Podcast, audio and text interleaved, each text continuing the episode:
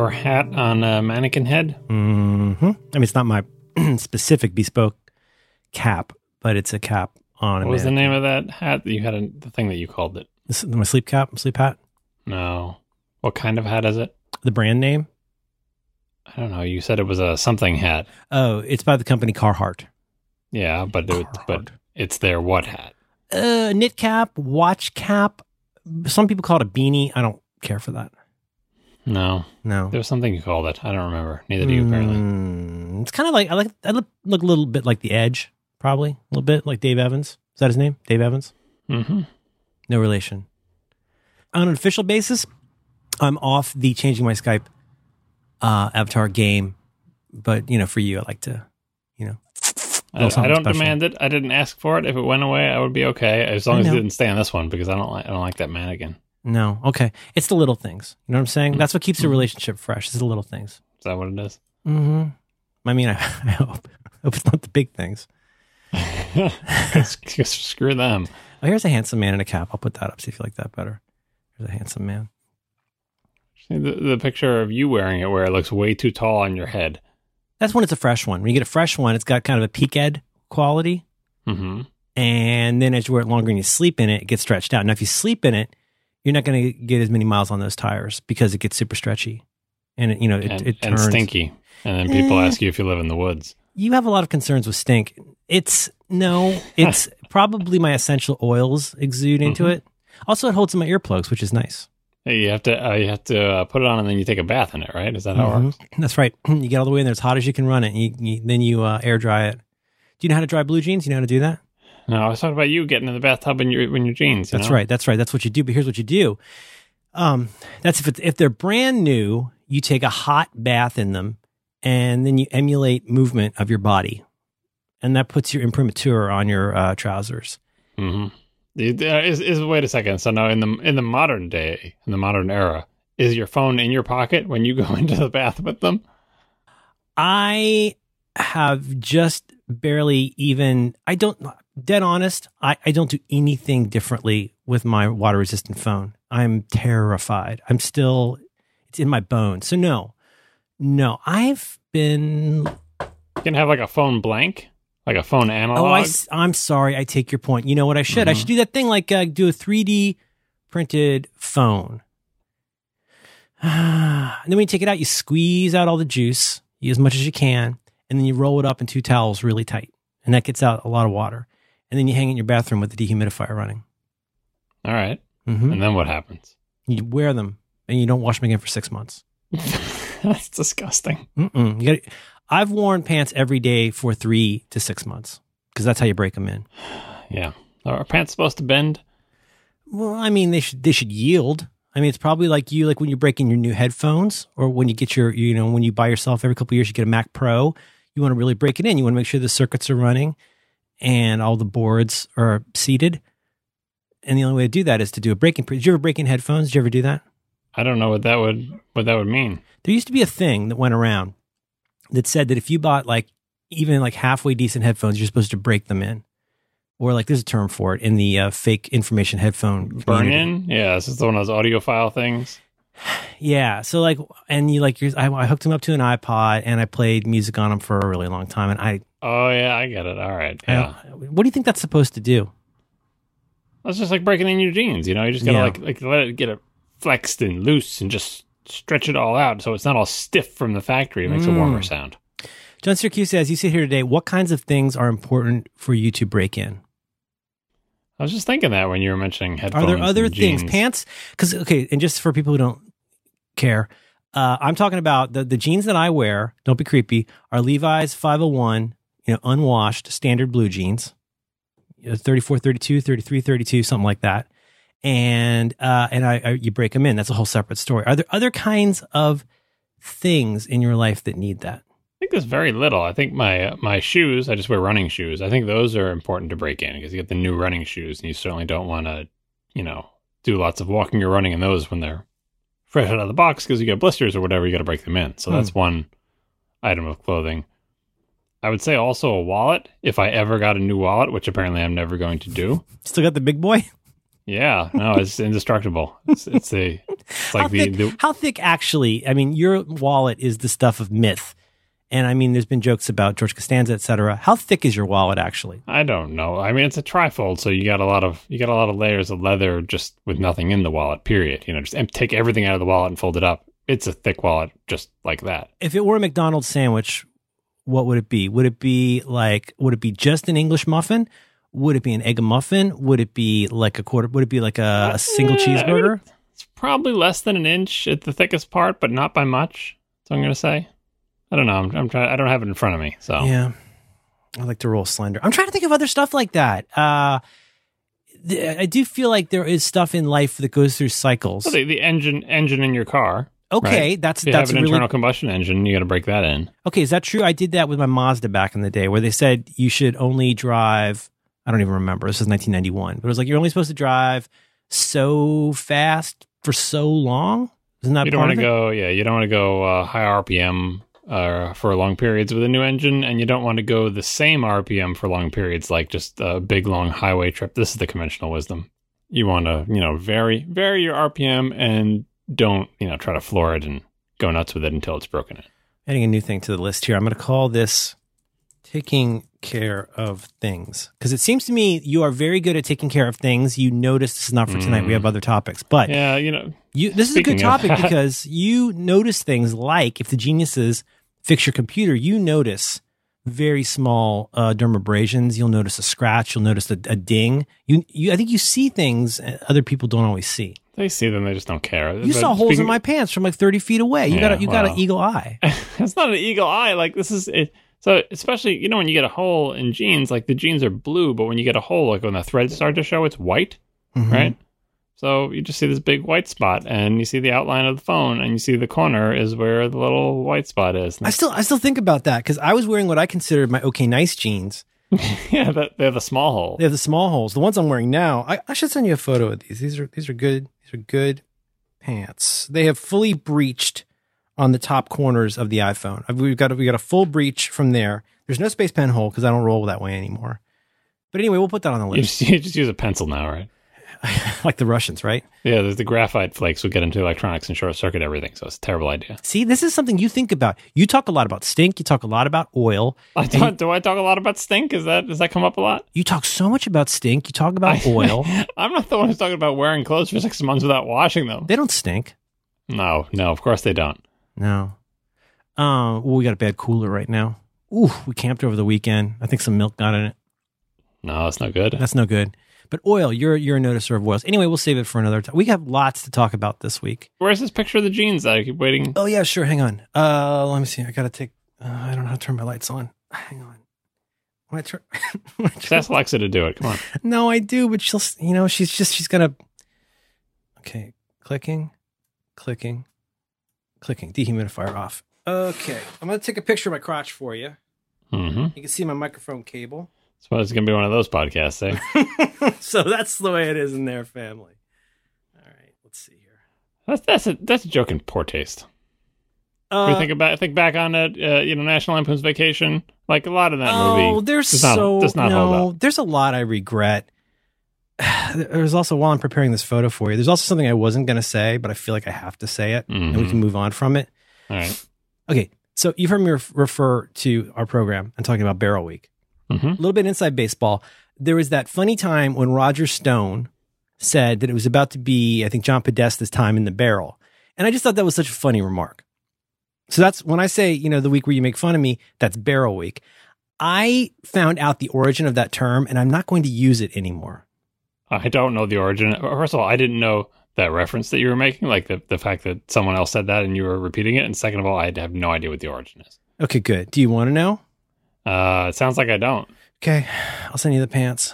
But anyway, uh, as of this week, I'm officially retiring that term because, like a National Lampoon joke, Could be hard. It's really hard to break yourself of the habit. I'm glad I never started saying that, so now I don't have the habit to break. Well, th- and the, I, I, you know how it is when you get older and you forget stuff. I had heard the joke that that comes from a long time ago, and it's a very funny, very off-color joke, and I, I had never put it together. But this is what you get for emulating Roger Stone, is what I'm going to say about that.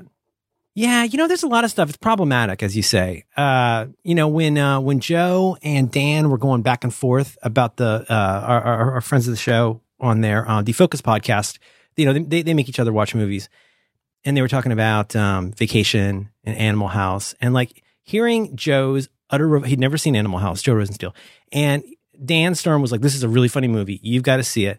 And then I listened to that episode, and and Joe was not having it. He was like, this is really bad and it's super offensive.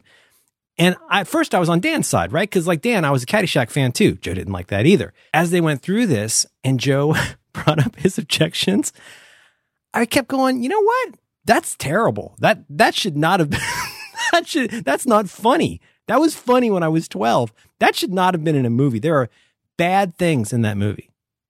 I've had to like I massage my feelings about it a little bit. That's that's eighties comedies for you, or seventies, as the case may be. the, the the glow job. Anyway, I, sent, I, sent, I think I sent you my pants. You should have gotten it. All right, let's see. We got some.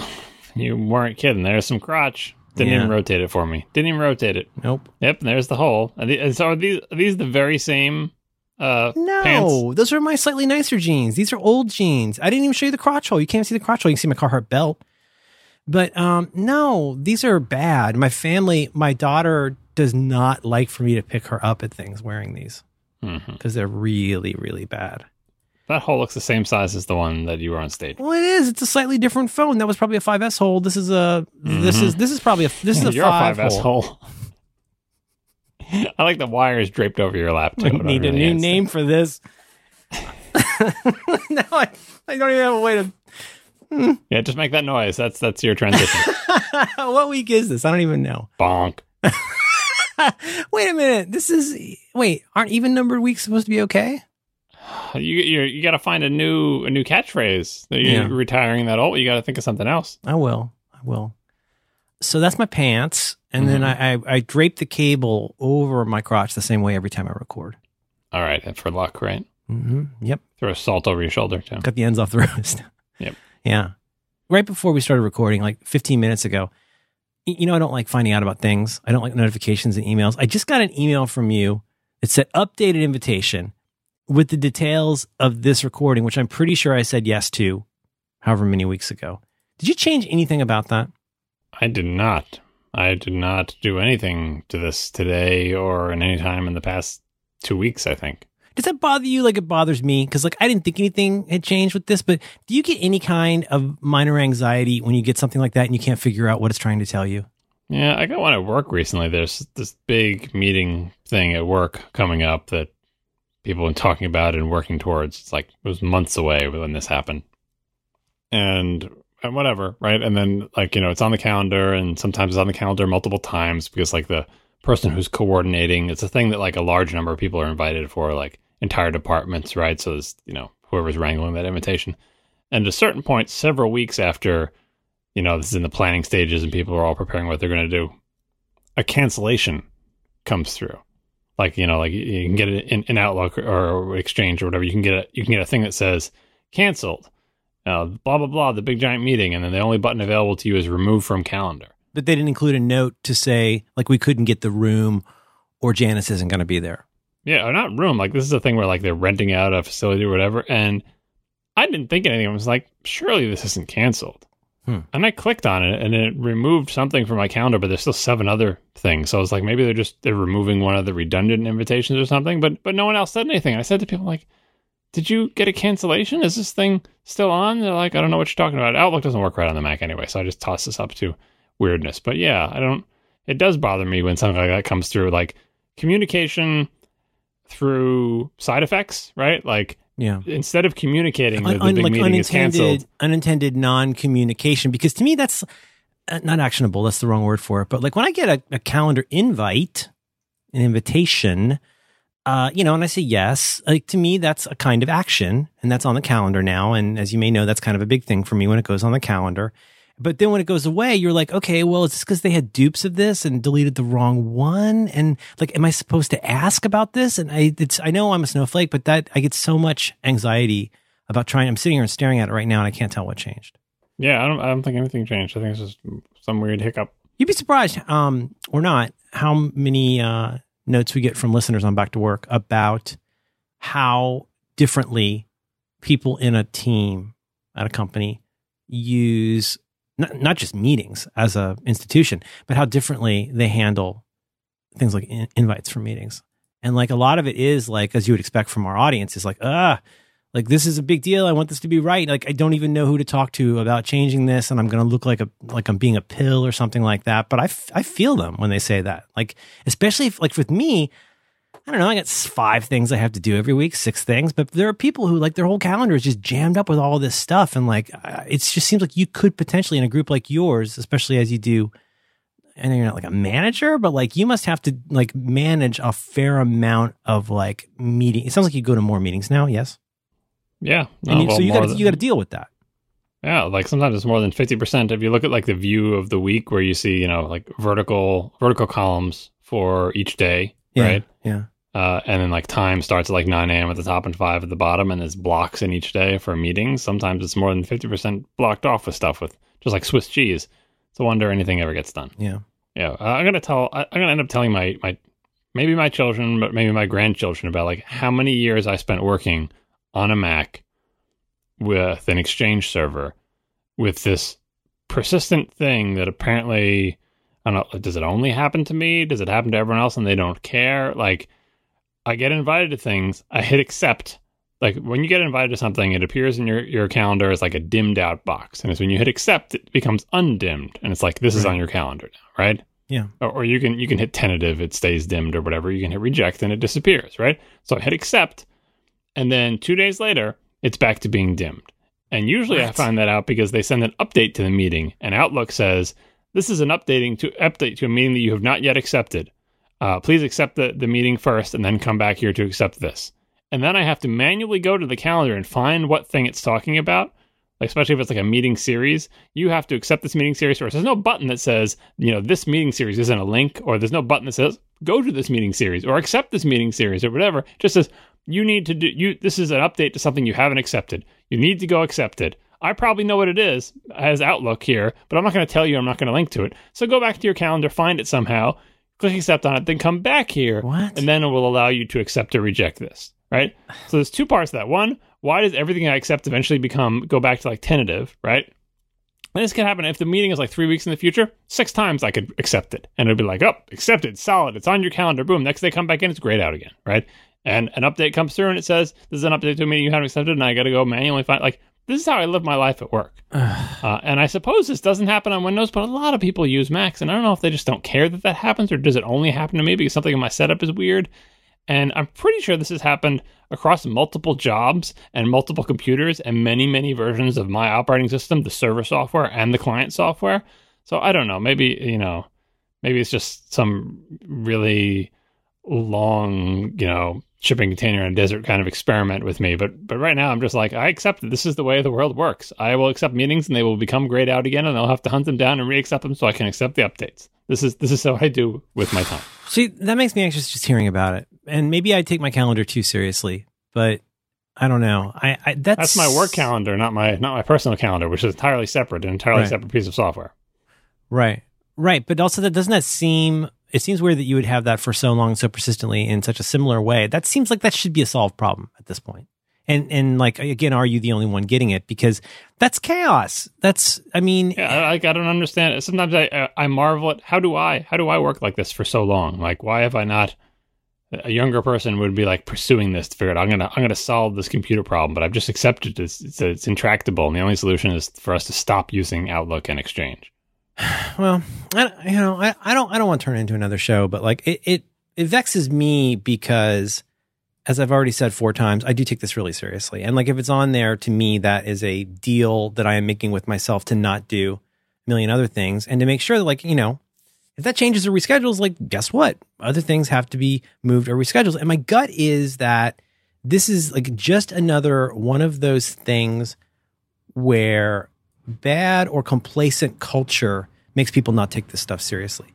Like maybe this helps explain partly why so many people are so lackadaisical about their calendar, where like it's it's more like a serving suggestion. Oh, they're just from the West Coast. You just you just live in California. That's all it is. Oh well, we got a lot. We got a lot we're dealing with here. That's for sure. But I, I talked about this with you know places I've gone to do talks, and I I I don't do that so much anymore, really at all. But like it, you know, over time, especially when I was doing it a lot, it became clear and clearer to me like why so many talks suck. I mean, obviously, if you don't prepare or you don't care, that's not the best situation. But it's also just this like cultural expectation of like, okay, send us your PowerPoint with your slides that we can send out as PDFs before you get up to do them.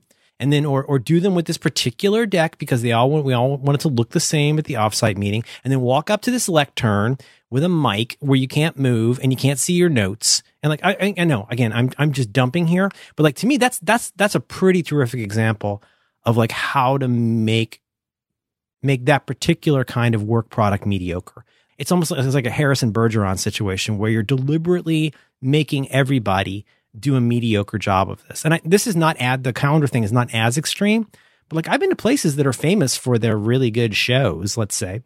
And like I had to, I had to like somebody was shooting with like an 80 millimeter lens. I had to stand under one spotlight with a stick mic at a lectern and didn't get show notes. And it's like, you know, if you do that all the time, like nobody's going to excel at this. Like nobody's going to do anything fun or creative or different. Like you're, I mean, you're certainly not going to have audio and movies and things like that. And all your transitions, you're going to have to go look at the slide like an animal. And like to me, that that's the kind of work culture. I'm starting to rant. That's the kind of work culture that I find so frustrating, where everybody just kind of shrugs and goes, "Well, I guess that's the way it goes. It's a living." Like a stick mic, like on Family Feud. I would enjoy that. Because that would add a little flair, don't you think? you come up in like a Richard Dawson, like a three piece suit. Mm-hmm. You get up there, time to play the feud, and you start kissing everybody. You have to write a medium post. You got to write a medium post after you do that. Every time I think about him now, though, I think of him in The Running Man. Do you remember that? I that never saw the Running Man, but I I, I know his role. He's like the um, master of ceremonies, right? I mean, he plays himself basically, and now now I see him on the Family Feud, and it takes on a sinister quality. I remember him from Hogan's Heroes. Isn't that terrible?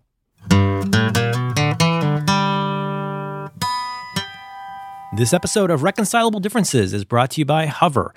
When you have a great idea for your next project, store, blog, whatever, you need to give it a great name. You got to get a good domain name, make it easy for people to find you. If you care about it, give it a good name. You can do that with Hover. There is so much to love about Hover, but I'll tell you what I love. They do not upsell you and you get free WHOIS Privacy. When all you want to do is buy a domain name or an email address, you shouldn't have to opt out of page after page of add ons that you don't want or need. And that's why Hover offers only domains and email. You can focus on finding a great domain name and then get back to working on your great idea. But they also believe you shouldn't have to pay for things that really ought to be included with your domain name. Most people don't realize that when you register a domain name, your contact information, including your email address, phone number, home address, it's all published online. Anybody out there can just grab it. Unlike most other domain providers, Hover includes free WHOIS Privacy with all supported domains to keep your information confidential. Keep it to yourself. That's what your buddies at Hover are going to do for you. So please go out and find the perfect domain name for your idea. You go to hover.com slash diffs. That's D-I-F-F-S. And that's going to get you 10% off your first purchase. Once again, that's hover.com slash diffs. And go find out more and get 10% off your first purchase. Our thanks to Hover for supporting Reconcilable Differences and all of Relay FM. Hover, domain names for your ideas. Manufactured mediocrity, like that's that's what corporate America is all about, because it's still better than failure. You know, they make it up in volume. like they're they're not as good as they could be, but they're they're they're in the black, and then you just do tons and tons more of that. Like you you weaponize it and you you uh, automate it, and just everyone uses the same slide deck, and we're just all making money here, and let's just do this. Ah, I, I, I, I might add this to the list.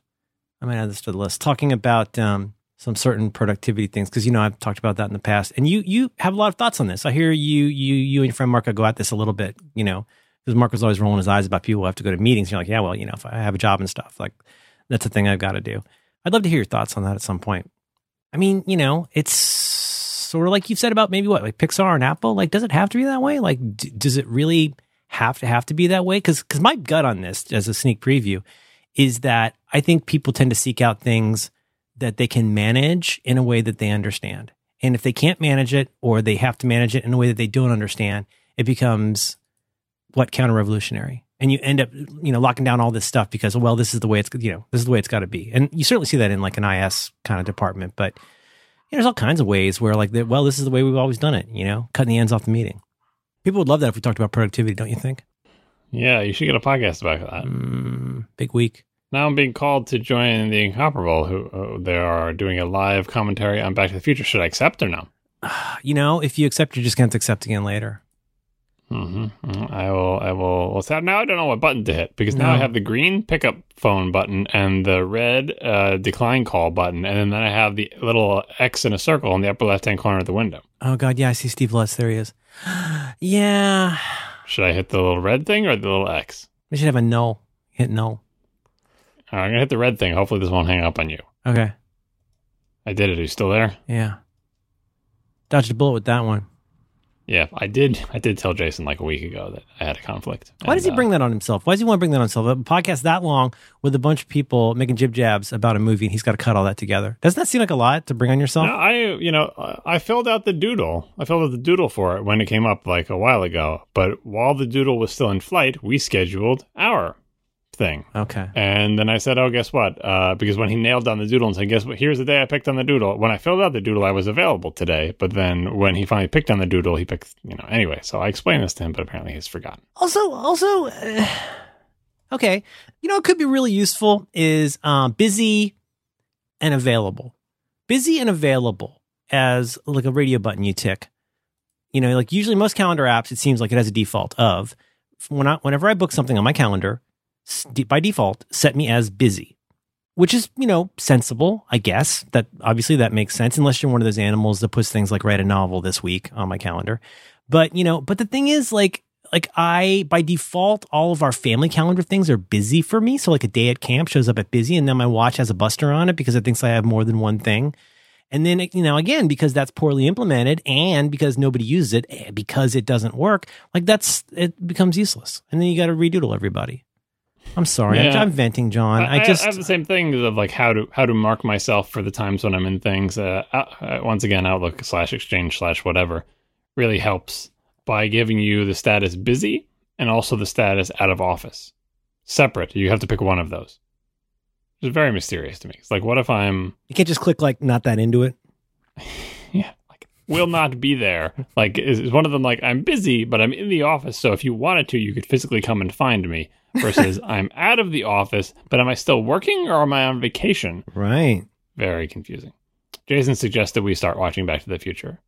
like at the same time we should do that that would be funny that could be about our special summer episode anyway we'll table that um have you um we got some follow-up have you have you uh our topics in, in a state of dress that you like Uh, yeah, sure. we can skip over my yakov smirnoff sci-fi breakthrough that's okay we can skip that we can talk about Mhm. sleep pad if you want most importantly um we got we got a lot of nice feedback but by which i mean like at least three to six tweets from people who seem to really like the last episode um, people like the air conditioner talk, and I think they loved the Daisy talk. And so it is incumbent upon me to ask: Do you have any follow up this week with regard to your new dog friend? Yeah, sure. Uh, I, I would say things are better now than they were then. Uh, Daisy and I and the family are coming to more of an understanding about what is expected of the dog. it's a family effort. Yeah, there's there's I'm gonna say that there's less biting. There's definitely less biting than there was. That's huge. So that that's good. That's good progress. There's not no biting. There's biting. Like there's there's definitely you know you know face biting is still a thing, but mostly uh, you know like I think we've successfully recognized it as you know excitement bite. Like I mean, wake up in the morning, I still got to carry her down the stairs because she doesn't know how to do the stairs. We're working on that. Aww. Um, and then she's so excited when I when I pick her up in the morning and she's licking my face and but you know some, the licking turns into a little bit of face biting there, but it's out of Mhm. love, right? And then she gets overexcited when she's at the dog park and we're leaving the dog park. She's just going nuts and biting at your legs, but you just tell her to sit and she sits and chills and calms down and everything, you know. It's, and it's still like nipping or whatever. Um, but much less. She's much more calm. She has spent some entire days mostly out of her crate, which is progress, right? So now she's running around the house. Oh wait a minute, because la- be. last time you were saying uh, if you if you let her out, she would eventually uh, do something bad, and your son was not your son was not riding herd on that. Yeah, no, like she she used to, you know, eat the rug, eat the couch, uh, like do all sorts of things she's not supposed to do. Get it now. She still needs to be supervised. You still need to know where she is every second, have eyes on the dog because she is still a little pea and bomb waiting to go off. Um, but She doesn't pull towels down in the kitchen anymore. She, for the most part, she doesn't eat furniture for the most part. Like she's making a lot of progress there. You just have to keep an eye on her, and still certain areas of the house are still closed off to her. So that's progress. The housebreaking, the not peeing in the house. I mean, Mhm. it's mysterious, but you know, you gotta be patient. We're still doing all the things we're supposed to be doing and just averaging about one accident a day. Sometimes, like yesterday, I, I took three trips out of the house to do like run errands, three separate trips. And she made it through the first two, but on the third one, she peed in her crate, which is the thing that she does because she's trapped in her crate. She just, I think it was because it was around dinner time, and she's like, Mhm. everybody left, and I'm in the house alone, and it's around dinner time. I feel like I'm never going to be fed again. I don't know why she has all this. Uh, I don't know if it's food anxiety or food excitement, but she's still Mhm. super excited about food. And today she peed under the kitchen table just randomly again around dinner time after Mm. making it through the whole rest of the day. How, how'd you, how'd you people find it? Watching her. Oh, I, I saw her like two seconds after. Like I was making dinner, uh, and other people were in theory watching the dog. And you know, it takes you, you get your eyes off her for two seconds, and you know she's under the table and peeing. At the nighttime, you know, ar- around dusk or whatever, she pees a lot. Like I don't know what she does the rest of the day. Like she goes on plenty of walks and, and pees and stuff, but around dinner time, she's like, "Take me out and pee." And then five minutes later, I'm whining. That means take me out again, and I'll pee. And then five minutes later, I'm whining at the door. Take me out again, and she pees. And she pees all these times. Every time she pees, and it's not like you know, maybe just leave her out longer. Let her get all out of her system. Nope, doesn't matter how Mm-mm. long you leave. She does one big long pee, and you're like, surely there is no more pee in this dog. The amount of pee that just came out of this dog is more than fits it. Like the entire volume of the dog could be pee, and I saw it all come out right. And then she'll go back in the house, and five ten minutes later, she'll be like wandering over by the door, and like you start learning to read her signs of her trying, not trying to tell you, but her saying to you in very very subtle ways, "I'm filled with pee, and it's going to come out soon if you don't let me out." And so a lot of going in and out and in and out and in and out uh, around that time of night. So that's a little bit of a mystery. If you take her in and out, she will, you know, she'll wait and, you know, but if you don't take her out and you wait too long, then she'll just go wherever she goes. So that, that I feel like is the, our most pressing problem now, but all the sorts of things I read on the web is like, it may take you up to a year to body train your dog. It's like, oh, that's great. Mm. That's great. So we're still doing that, uh, but behavior is better. Uh, she's getting bigger. She's doing better with the dogs at the dog park, playing with them. Oh, boy, this is a lot of progress, John. This is good. yeah, less less uh, life and death situations, more situations where she has times at the park where there's a bunch of other dogs there and she gets along with all of them, exercises and runs her little head off and just has fun and doesn't end up yelping or being eaten by a bigger dog or eating a smaller dog. So Hmm. we're doing good.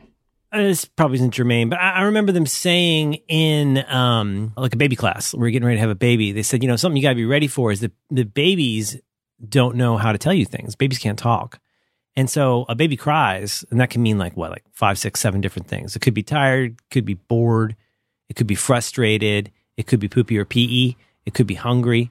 And like that, just bear in mind that your child is not crying because it's bad. Your child is crying because it does not have any other way to express its frustration. Probably in some ways, like what is what is crying as an adult? It's it's like frustration. It's when you kind of give up emotionally on something and you need a little like need a break. I bet it's like that for a dog. Excitement biting, as you called it, is probably you know one of the things she does just because that's she doesn't know what to do. She knows what to do. She knows what to do. She wants to bite. Bite. Just bite your face. Mm, she's, She's, so, excited. Lick, lick, lick, bite. Lick, lick, lick, bite. She's it's so adorable. cute. You have a nice floor. I like your floor.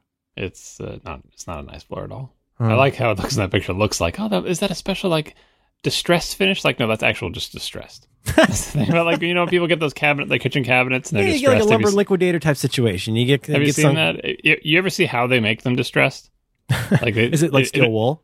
Yeah, as someone, well, in many cases, yeah, but it- sometimes it's actually like power tools they take to it. Like as someone who, you know who has an actual distressed home, like the old-fashioned way, as in it is old and beat up. The idea of taking perfectly flat, straight, nicely finished, uh, no scratches, no pockmarks, no checked, like nice cabinets or other furniture, and then taking sandpaper, steel wool, Dremel power tools, and other Right. other right. things to them to selectively remove parts of the finish and put dings and nicks in them. It pains me in a way that like jeans with holes already in them doesn't. Uh, mostly because like kitchen cabinets cost a bazillion dollars, and it's like just why why would you? And I always wonder how those will look when they actually do get damaged. Like I think Right. the legit damage will look different than the faux damage. You know, it just it has to because it's not like you're taking a belt sander or a Dremel tool to your thing. It's going to be like you scratch it with your, you know, the belt buckle of your belt every day for 20 years, and you get a little. I don't know. Get Anyway, the, oil, get the oils on there. hmm anyway, my floor is, a wreck. The, the entire all my hardwood floors need to be refin- refinished. You're so hard on your you're so hard on your things. I think that's nice. She, she looks beautiful in this photo you sent, and that, that's a that, that's a beautiful floor. No, it, it is not. It Hmm. is uh, in need of being refinished. See, the thing about refinishing floors, we totally should have done it before we moved in. But now that all our stuff is there, the even the, the idea of refinishing the floor is like, well, what do you mean? We will remove everything from the first floor of our house? Where will that stuff go? And I don't want to. Anything that involves me moving my television entertainment center Oh, is like off the off the table. I just uh, redid our routers. Finally went all in on Eero. Did you get the fancy new one? Because I actually looked at those now. I saw they. I don't know why, but they sent me one. Why did they say I want one? You deserve want- it. You got a popular podcast. They should send you one. Uh, I, I mean, I did get the one I have now. To be fair, was from them, and I've been using it for a long time, and I enjoy it. And I can't, I can't go back to the one router lifestyle. And then when they announced the new one that's even faster and better, like I want faster and better, but really, I should just not change my setup. Like I should be happy with what I have. It's not as if I have bad speeds from anywhere. It's not as if I even need anything better. I've got Right. great coverage everywhere. I should just be happy that everything works. But Yeah, you, you got the FOMO. You, you want to know what, what what what does this thing do?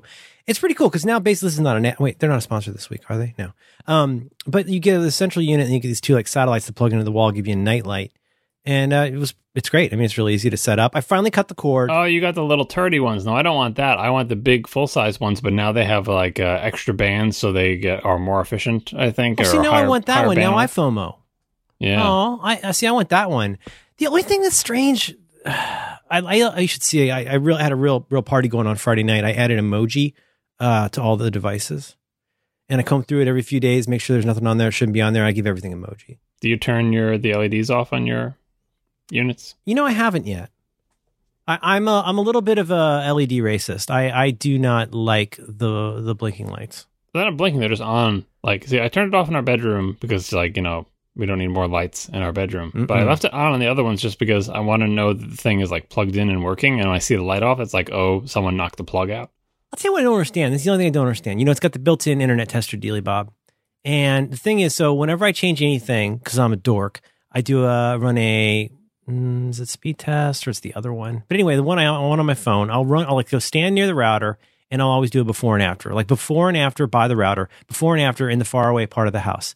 The great news is that, like you've said, and we've said in testimonials, you get pretty consistent Wi-Fi in places where you just didn't get it before, which is awesome. Now here's the weird one. Now you tell me what's going on here. When I run a speed dingus on my old airport extreme, I get 130 megabits down. And when I run it on the Eero standing nearby, I get a solid like 34 down. But if I run the speed, that's wireless, obviously. Oh, Wait, wait, hang on. Let me get that right. Yeah, yeah, yeah, yeah. I get like, I get like, I was getting crazy balls uh, downloads, but then that, that goes down. But the Dingus, if I run it through the Eero Dingus, it still shows me getting like 120, 130 down. Does that seem strange? And also my Apple TV, my Apple TV, which is etherneted, doesn't get me 130 down. What's happening? Is it all just, is that all fake news? Apple TV uses 100 megabit Ethernet, so you're never going to get more than 100 megabit out of that. So don't bother. It's not gigabit Ethernet. Maybe So- I should check my cable. I might have a uh, the wrong cat on there. And for the Eero thing, they, you know, it's like it's like daisy chain from you know one router to the other, whatever, and they don't have an independent channel for uh, the cross device communication. So your bandwidth is divided up between the cross device communication and what you get. And I don't, I don't know what the Eero app is showing you. Maybe it's showing the aggregate bandwidth, and the other thing is showing you like the the throughput, like end to end, not not counting the the in between. The, I don't know. I, I never pay attention to those numbers. All I look at is like when I'm downloading something, Yeah. is it downloading as fast as the server can send it to me, or is the server waiting on me? Uh, but most of the stuff in my house is Etherneted. Like my wife's computer has Wi-Fi turned off and is connected to Ethernet, uh, wired directly to my router. My Synologies are all wired. Uh, my Mac Pro doesn't even have Wi-Fi, so it's all wired. Every device connected to my television, my PlayStation 4, my PlayStation 3, anything that has any, my television itself anything that has an Ethernet port, including my Apple TV, is all plugged into Ethernet. Yeah. Although, like the Apple TV is 100 megabits, so I think everything else connected to the hub is also 100. I I don't have any complaint. I don't have any complaints, honestly. Like everything seems to run like a top. I just sent you a couple screen grabs, and I don't have the FiOS like you do. But um, I, yeah, no, I don't have any complaints. But it is it is still a little bit of a black art. But it's also cool. It's cool that you can block things. Have you? It's cool that you can do the profiles. You know what? Let's stop talking about it. This is not an ad. We have to talk more about your dog, John. The other big point, if I may, um, is that people were super frustrated that we did not have links in show notes so they could look at a picture of your pupper doggo. Uh, you've got a couple links here. Do you want to share with people the best place to see photos of Daisy, the uh, pupper doggo?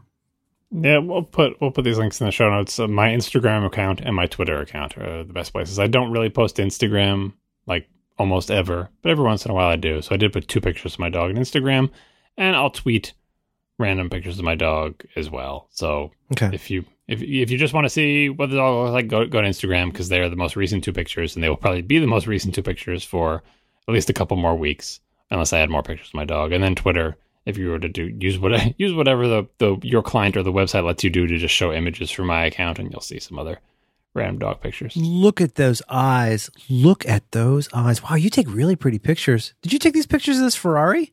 Yeah, Jeez all these pictures. Louise. It's, it's Instagram, Huh. my Instagram. I don't look at Instagram. Can't look at it. Can't look at it. I'm looking at it. Why now. can't you look at it? You, I, I can't get involved. I, I just I can't get involved. I think Uh, you just Instagram is like a voyeur's medium. Just find find somebody who you want to follow, who takes nice pictures, and you just Uh, look at them. You don't participate. no, it wants you to do stuff. Oh, look, somebody already got one of my usernames. Look at that. What kind of yeah? The, see, if you look at my username, my Instagram username, like I joined Instagram so late. I should have done what I, I do always do now, which is like every time there's a new service, register your name, even if you're never going to use it. Oh, I see. You had to use your, you had to use your use your backup name. Yeah. That, that's like my my fifth backup name. Like I have many. I had to go through all of the things that were taken. Right. And so anyway, I, I joined Instagram. I don't know when when was my first picture, because I think I joined Instagram just just to post my first picture. Uh-huh. Look at look at you. Three thousand seven hundred twenty followers. That seems like a lot. You have fifty nine posts. No, Look at that. You check your 59 metrics. You check your metrics a lot. I do not. So my first picture I posted to Instagram was Mm-mm-mm. 2014. So I signed up for Instagram in 2014, which is super late. Oh, and everybody had taken all possible variations of my name. So I got what I got. Oh, December. Look at you. Look at you. That's a home haircut, buddy.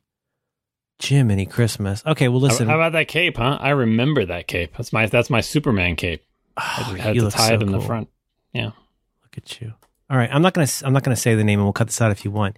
Just give me, give me a, give me No, a. you can say you can say the name. no, uh, no, because no, because here's what I'm gonna say. It's going to be linked in the show notes. You're not listening to my words. Okay. All right. Give me your emotional feeling about your wife's inst- Instagram username. How do you feel about it? 'Cause I, I Um, figured it out. what is- I'm, a, I'm, I'm a fan. I'm a fan of Steven? Moffat, so I figured it out. What is her Instagram username? Let me see. Who am I following? Oh, I can't even click on it. No, 39 following, and I can't click on it. It's not a link. You want to Uh, Skype message me. Message me her Instagram username because I think Skype or messages? Skype. It doesn't matter. Oh, her username is a bunch of hexadecimal stuff. Is it? No, Uh, no she, oh, has yeah, got a, no, she's got a uh, Steven okay, Moffat yes, name. I, yes, I am. I I know. Did it bother you? Uh, no, she just that's what she uses. Okay, that's fine. That's fine. Photo was favorited by She, I already I already yelled at her for the bad crop on the photo we are looking at there. Yeah, wearing children's shoes. Look at that dog. Look up at you. Look at that dog. It's so happy to see you. No, it's because I have treats. That's why. Yeah, okay. Is that, is that what that fanny pack is? Is that a fanny pack of treats? Yeah, they'll, they'll, it's a treat pouch. Treat pouch. we bought our cat new bowls to help address what we imagine is something called whisker fatigue. my wife, my wife, uh, I mentioned this on another program, this but is my, some tired whiskers here. my wife pulled me aside and said, "Look, we need to talk about the cat. I think I've been reading about this on the internet, and I'm pretty sure Mhm. the cat has whisker fatigue." Mhm, And I said, mhm. "Oh no, um, what's whisker fatigue?" And that's that's when your cat's whiskers get fatigued from having to stuff its stupid slimy face into a bowl, and it pulls back on the whiskers. And so we got our special bowl. But here's So the funny does, thing: turns does, out does the cat wait? Does the cat pull the whiskers back, or is the bowl pushing them back? it's the double. Well, no, it's the bowl, and the problem is, according to the the the um, whisker fatigue people, the Mm-hmm. problem is that is that your sister? Where? Oh, she's really cute. Um, the problem is a combination of the bowl being too low and the bowl going too deep, and maybe maybe a little bit narrow. So your cat's got to Mhm. bend over and Right. stick its stupid, idiotic face into its food, and then draws back the whiskers. So you need a higher. You want to get a higher dish Mhm. that's broader. It might hold a little bit less, but it's more like a uh, like a bird feeder for your cat. Boy, of all the things to get fatigued, like of all the, the pains, like I can imagine like the bowl being too low and hurting their back or straining their neck, but the whiskers, the Mm-hmm. Yeah. whiskers. We'll do anything to uh, make life better in ways that we imagine it would make it Mhm. better for our cat. We, we breed this mutant cat with a swished in face, and now we feel bad that his whiskers are fatigued. I didn't breed Like, anything. I saved her life. I'm the real hero. Thank you for my prolonged her- service. pro- saved her life slash prolonged her agony. Um, so that is some follow up on the dog. I think we will probably be checking back in on this. Look at that sweet angel. She has very not your sister. The dog has very expressive eyes. That is so sweet.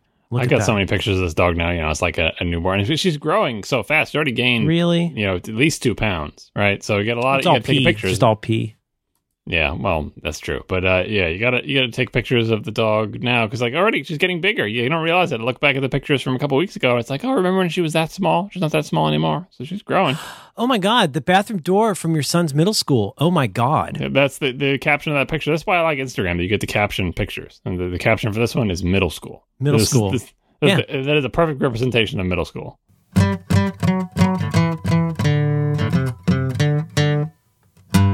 This episode of Reconcilable Differences is brought to you in part by Casper. You can learn more about Casper right now by visiting casper.com slash diffs. You guys know Casper. Casper is a company that is focused on sleep. They make the perfect premium mattress and they sell it online for a fraction of what it would cost if it were in a store. Casper's award-winning mattress was developed in-house. It has a sleek design and it is delivered in an impossibly small box. In addition to the mattress, Casper now also offers an adaptive pillow and soft, breathable sheets. Here's the thing an in house team of engineers spent thousands of hours developing the Casper mattress.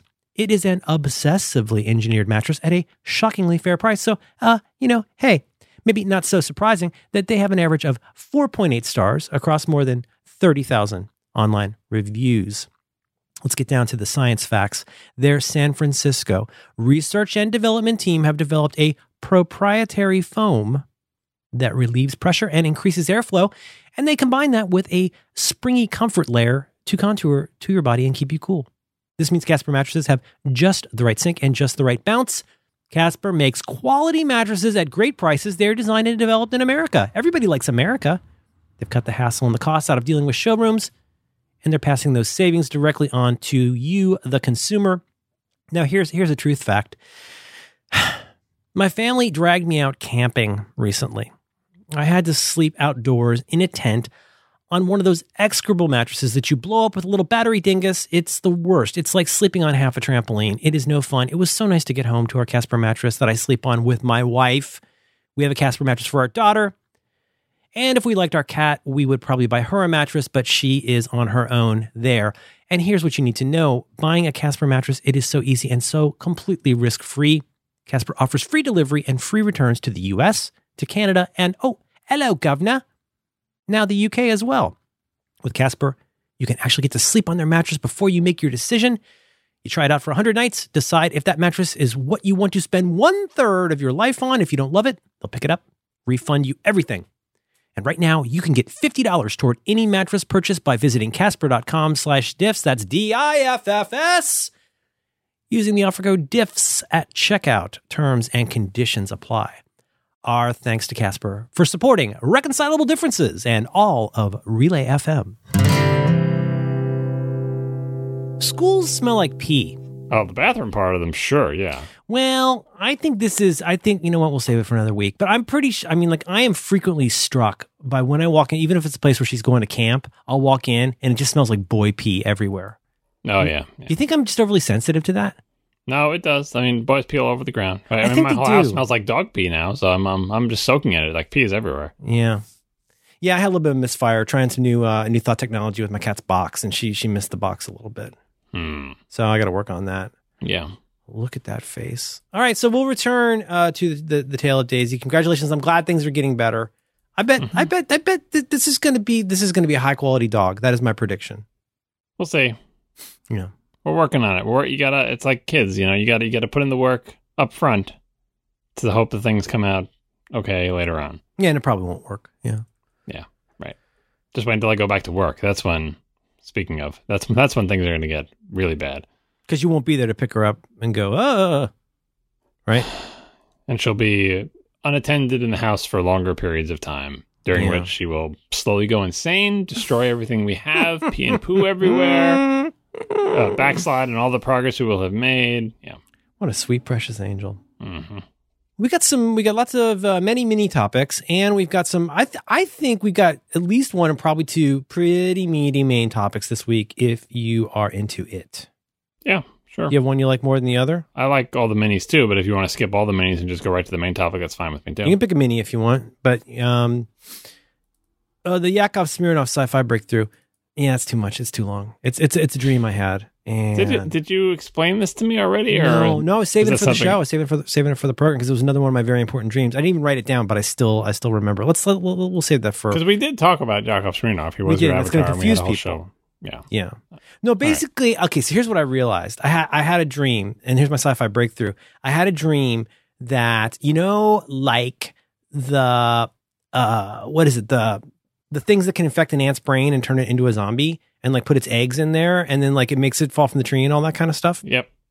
I, I had a dream that almost everything in human behavior was an example of that with unseen aliens or similar beings, right? That actually, that like there's something like, for example, consuming fossil fuels is something we've been caused to do by an Mhm. alien race. hmm And it becomes a real Yakov Smirnoff type situation because you think you're the ones consuming the oil, but it's the oil's consuming you or something like that. Yeah. It's just something you might want to think about. You might want to start looking. So who are the aliens? I don't know. See, that's the thing is you can't know. Like if you're getting if you're getting eggs laid in your head, you're not pausing to ask, you know, if you got a Google invite. Yeah, well, you think about this as you clean the cat box. Is that when this is happening? The How how would you how would you even know? Becomes the question. How would you even know? It's it, again, it's like if you're in the gelatin uh, with the guy from Mhm, John Wick, mhm. like you're not going to be thinking about that. You, you don't even know there's a gas hose in the back of your neck. so long, and thanks for all the toxoplasmosis. so that's what that was. All right, that makes sense. That was that was a quick. uh, Yeah, that's it. Getting it out, wait, getting so it wait, Uh, the, before you move on from the stream, was it what was the overriding emotion? Was it distress? Was it like like uh you know the opening of Mad Men where you're falling with pop culture tumbling around you? Like what is right the stockings? No, mainly I was pretty proud of myself for figuring it out. Like I had seen where the gelatin Oh, is so coming from. It was it was a sane man in an insane world uh, eureka moment. Yeah, I mean, like a lot of times in my family, I feel like Cassandra.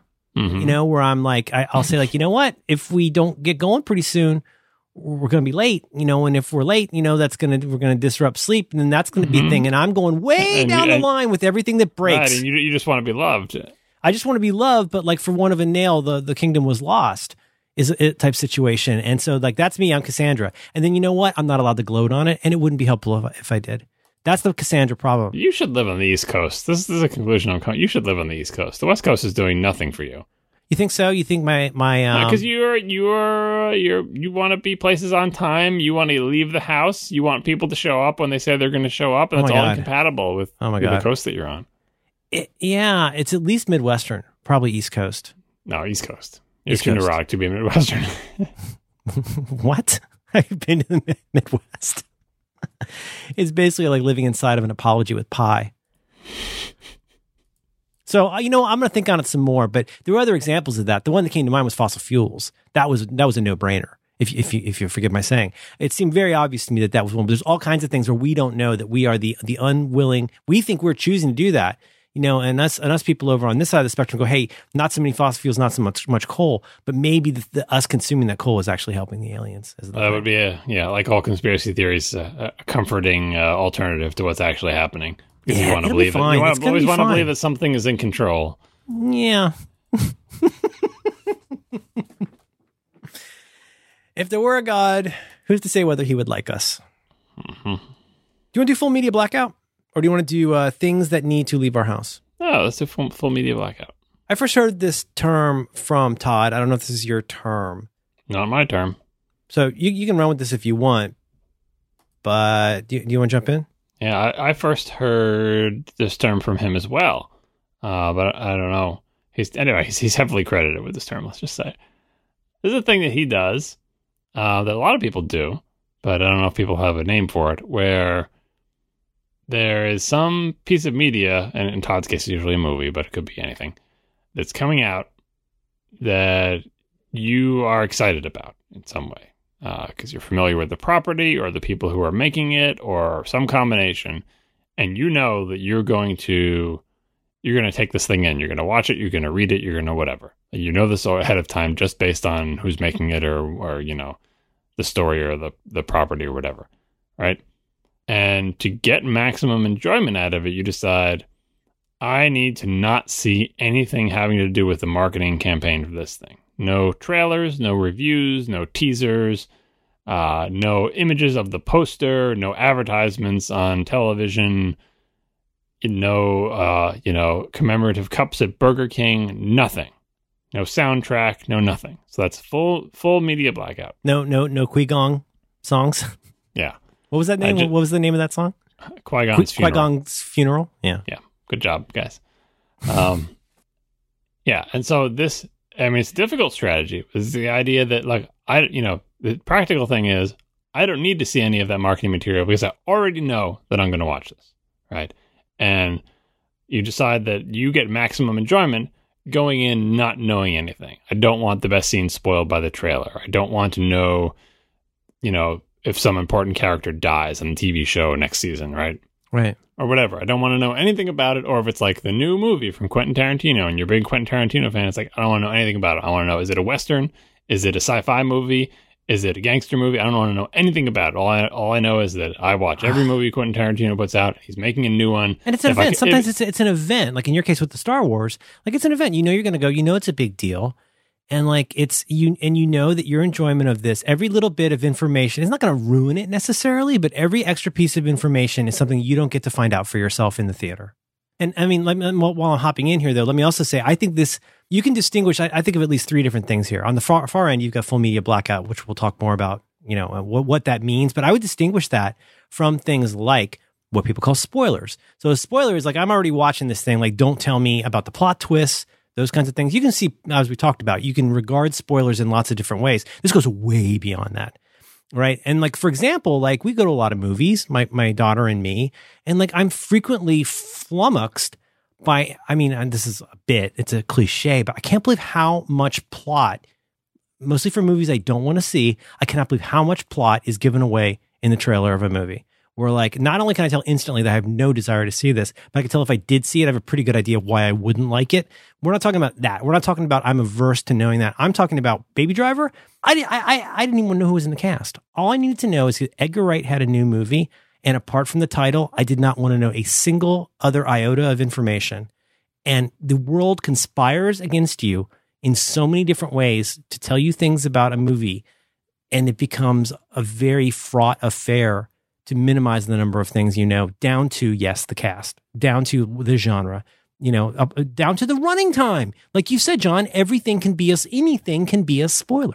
I was going to say before that, like, if it's possible, like, you know, if there's a movie coming out by a director you, you like and you want to know, if it was possible, which I don't believe it is, you would like to not know the title. I would love that. I would love that because then the title might might suggest a genre. Can you imagine going to the next Edgar Wright movie and not even knowing the genre? I've had I didn't know anything about Baby Driver except for the title because you had said it and the fact that it was Edgar Wright. I've since seen like an image of the poster inadvertently. Also, by the way, I got car- the ending of Cars Three spoiled for me on Twitter, so thank you very much for whoever did that. Turns out they're all cars. I forget who did it, but it's like, come on, guys, it's Don't not that. that. old of a movie. And not that I care that much about Cars Three, but just to spoil the ending, it's not even someone I follow. It was someone like RTing somebody else. They're just. Yeah, anyway. don't do that. Don't do that. Well, here's what happened to me is like I, I, went, okay, that's it, lockdown. We should talk about in detail about what this means and why you are a crazy person to try this. But I was like, that's it. All I need to know. You know what? Uh, oh, we should also talk about the concept of the gimme. Everything Edgar Wright does is what, what I've come, what we're now calling a gimme.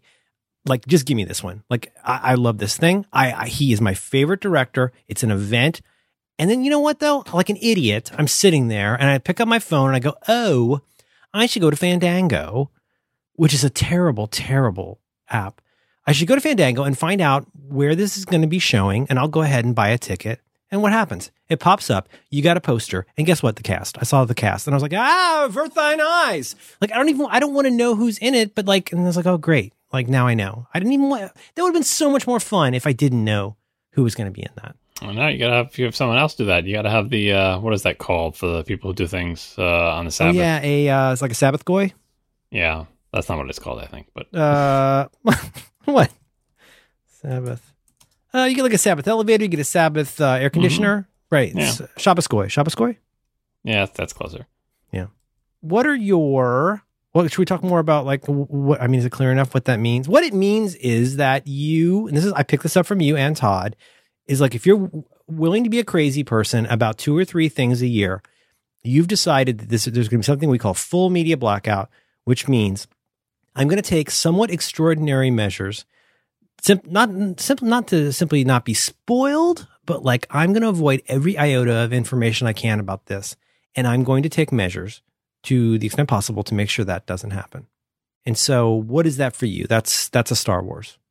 Well, no, because I don't do that with Star Wars. Here's the thing about that. So Todd is dedicated to the full media blackout lifestyle. Like he declares it on Twitter for many things, and presumably he deploys technology to make it happen and has varying degrees of success. The Mhm. only things I've ever done real full media blackout for are things that I did accidentally. So, for example, had I seen Baby Driver before seeing seeing the poster, I would have done that merely because I'm not keeping track of what Edgar Wright's next movie is going to be. I've seen no trailers for it. The title is all I knew about it. Edgar Wright and the title. That's it. Had I gone to see Baby Driver, I would have successfully done full media blackout for Baby Driver, but inadvertently, merely Mhm. through ignorance, because I just don't travel in those circles, just know about it. That is the only for things like that, and I've done that with a few things recently, like uh, the movie I recently watched, The Girl with All the Gifts. It was on Netflix. Oh yeah, you, you said you liked that. I mean, yeah, but it's like uh, I, I this way. I didn't think I was doing full media blackout because I thought I knew what that movie was about. But five minutes in, I'm like, oh, well, I was wrong about what this movie is about, and I just watched the whole thing. And I actually did full media blackout for The Girl with All the Gifts because I'd never read the book, never Hmm. heard of anything about it, didn't know, you know, like I'd seen the images on the Netflix See, thing. now, that- now I've seen the poster, and I already can tell it's going to be about a thing. I mean, anyway, like that's, but anyway, that's as close as I come. So I don't do for the things I really super duper care about. I I don't do a full media blackout. And I'll tell you why. So the, the most recent one I've had and the most successful is for Star Wars Episode Seven, uh, The Force Awakens. Mm-hmm. That was a super important movie to me for many reasons. See the entire history of the incomparable Star Wars episodes that I've been on, and I wanted to see the teaser trailer because to me that's part of the enjoyment of consuming you know, a new Star Wars after a long delay, I still have fond memories of the trailers for like episode one, for example. Like that's Mhm. part of the excitement for me. But I certainly poster, didn't boy, you want. remember that poster? Yeah, That yeah, poster was was such a great piece of work. I know it hurts a little bit to think about it. I know, I know, but it was still so promising. Yeah, but but for you know for the Force Awakens, I did want another title. I did want to see the very first release teaser trailer thing. What I didn't want to see was the you know that was called the teaser was the the trailer, the one that comes after the teaser, and I chose not to watch the second teaser trailer thing that came out for the Force Awakens. So the first one. We had a podcast about it. We talked about it. I don't regret that. I wanted to see it because, yeah, I'm excited about it and it was cool. But that was it because they did a pretty good job with that first teaser of not giving away too much. And like I said on uh, podcast where we talked about it, at one point, one of the characters, one, one of the actors, the major actors in the movie, is revealed, and like, oh, I know that actor, and I had forgotten that they were in The Force Awakens. Like I had, I had read casting news years in advance, uh, but while watching the movie, when that person appeared on the screen, I'm like, oh yeah, that person is in this movie. So Right. being old also helps, right? Oh, But helps I- so much. yeah. yeah. but but I feel like for The Force Awakens, my enjoyment of that movie, not having scenes, events, combinations of characters and ships and stuff and jokes, like everything was fresh. So that was my I think that that I hold up as my most successful balancing act of how much do you want to know before and how much do you want to know after because I knew almost nothing, but I still got to enjoy the teaser trailer and they made a teaser trailer that that allowed me to get excited about the movie and see a little bit about it and sort of, you know, make that part of the enjoyment of watching the movie, not just the movie itself, but the lead up to it. But I avoided the second one. And after, of course, after I watched the movie, I went and watched the second one. And the second one is great. It's a great trailer, but I'm so glad I didn't see it. Like, and so for episode eight, uh, my plan is the same. Like, I mean, they, they released a teaser or whatever. That I watched. I didn't see Right. now that one. Like, why'd you tell me the name of that? Why? What the teaser? I mean, I told you when my my daughter and I were in the theater. Like from the second I could figure out that it was about to be a trailer for that, the teaser. Like I Mhm. stuck my thumbs into my ears. I put my index fingers uh, uh, over my eyes, and I went. "Mm-hmm." Yeah, I did that for I did that for the Force Awakens trailer like three times because we went with the, with the whole family. We went to see movies three times at least, and all three times I did that in the theater, like you know, hands over the ears, humming, eyes closed Yeah. until it was over. And it, it was successful. Like no no part of it. which is harder than you think because you think like you're doing that, but at the same time, there's some part of your brain that is straining as hard as it can to listen to and make you know make sense out of like the noises and dialogue, right? So it's actually harder than you think to not allow any information into your brain. But I did it three times. well, then sometimes, uh, just for the sake of argument, you get advice from a friend that, like, to avoid a trailer, because in that person's opinion, who might have worked on the movie, they let fly more than that person might like in the trailer. Yeah, and, and I might not agree with that, but like you just have to you have to make that call because again, it depends on like do you do you derive enjoyment from the trailers? And I definitely do. I love trail. I love a good trailer. Me too. I want to be excited about a thing upcoming. I just don't want it to be spoiled. So it's it's actually easier in some ways to do the true full media blackout. It's like I don't have to make any decisions about this. All I have to do is like construct my walls, like set up my Twitter filters and my email filters and everything else. And I have a lot of those filters set up, and they were successful with Force Awakens. No part of that movie was ruined for me. I don't know if I'll ever duplicate that. Well, that's that's where we get into my. I have to voir you on some specific specifics of this because you will frequently point out to me when I tell you how frustrated I am. I text you about how frustrated I am. That I just just got something got through my full media blackout, and you always say something like my filters aren't or my whatevers aren't locked down hard enough. So I I do have questions for you on how you handle some of the odd cases. Yeah, it's easier. Like, for example, if I had decided to do a full media blackout on cars, which I didn't, like again, I got that spoiled inadvertently, right? Cars, you're gonna put you're gonna put a filter on car and Oh, cars and all various misspellings thereof. That is going to blank out a lot of stuff. Especially for you. Yeah, sure. And and you know, you No, have I mean, to do all you enjoy all, automobiles. You got pictures of it on your Instagram. Like you almost had a podcast about cars. because then you have to blank out Pixar and Lightning McQueen and all the characters and all misspellings and abbreviations of all of them. It's just it's a lot of work. My Star Wars filters are pretty extensive, uh, and you just end up like I don't. Here's the thing: I don't even know what I'm missing. Sometimes I see like eh, you know an incoherent message that doesn't make sense, and I'm like, oh, I must have missed the intervening ones. But you don't want it to make it show thread because I think when you do show thread, it ignores your filters and sometimes I just do muffles on things. Um, uh, and for a lot of my things that are related to Star Wars, I do muffles, and uh, you know, muffles in, in Twitterrific lets you see that there was a tweet here that matched one of your filters, but it doesn't show you anything about the tweet. But if you tap on it, it will expand it. And the only thing I do that for is there's a Twitter account called Star Wars Comparison. I don't know what the actual Twitter handle is. That all it does is tweet comparison screenshots of like special edition versus original theatrical release and stuff Right. great Twitter account if you're into that type of thing. But obviously, that Twitter account runs afoul of like all my filters, right? But I expand those because I have some confidence that after seeing the posting history of the Star Wars comparison, that all it ever does is post comparison pictures of old Star Wars versus new. Right. Um, so so I I'm currently expanding those uh, when they appear, despite the fact that they are muffled in my timeline, you know, pretty routinely. To you know, because I want to see the Star Wars comparison, right? I could run afoul of that. They could Star Wars comparison could one day just tweet something that says, "Oh, and also look at this comparison of this screenshot from the Episode Eight trailer and the original thing. Isn't that funny?" And now I've just you know spoiled something for myself. But I'm have some faith that that's not going to happen. But I just I knew that um, I have some regex, some like basically heisted regex filters in Tweetbot, but it looks like Twitterrific does that too. Do you do regex? I don't like. I know I'm I'm very fluent in regular expressions, I figured. but um, I go for the simpler approach because I don't want regular expressions like any programming thing. You need to be able to test it, sort of test it on a corpus, and I don't have enough confidence in my knowledge of how Twitterrific's regular expressions are working. Um, I barely have the confidence in how substring matching is working, so I just stick to the simplest thing, and I just do tons and tons of filters with single or double words with and without hyphens, with and without spaces, misspelled and all the and abbreviated in all the common ways. And I, every time I think of a new one, I just add it on. I don't even remember what most of these do.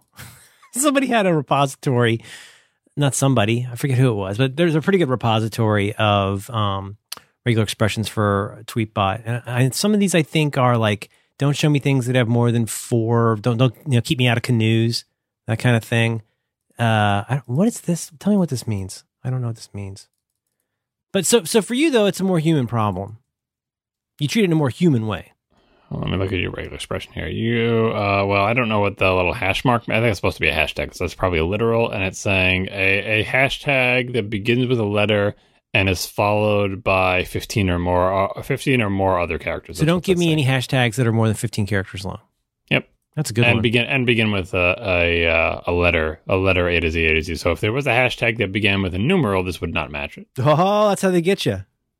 Hmm. And depending on how this is where the regular expression engine thinks, depending on how you know the regular expression engine works. So when you see A hyphen Z and A hyphen Z, does that include all like the you know the little C with the little S hanging down from it and the E The with the accent on top and all Mhm. that other stuff? Yeah. Right? It depends on how the regular expression engine works.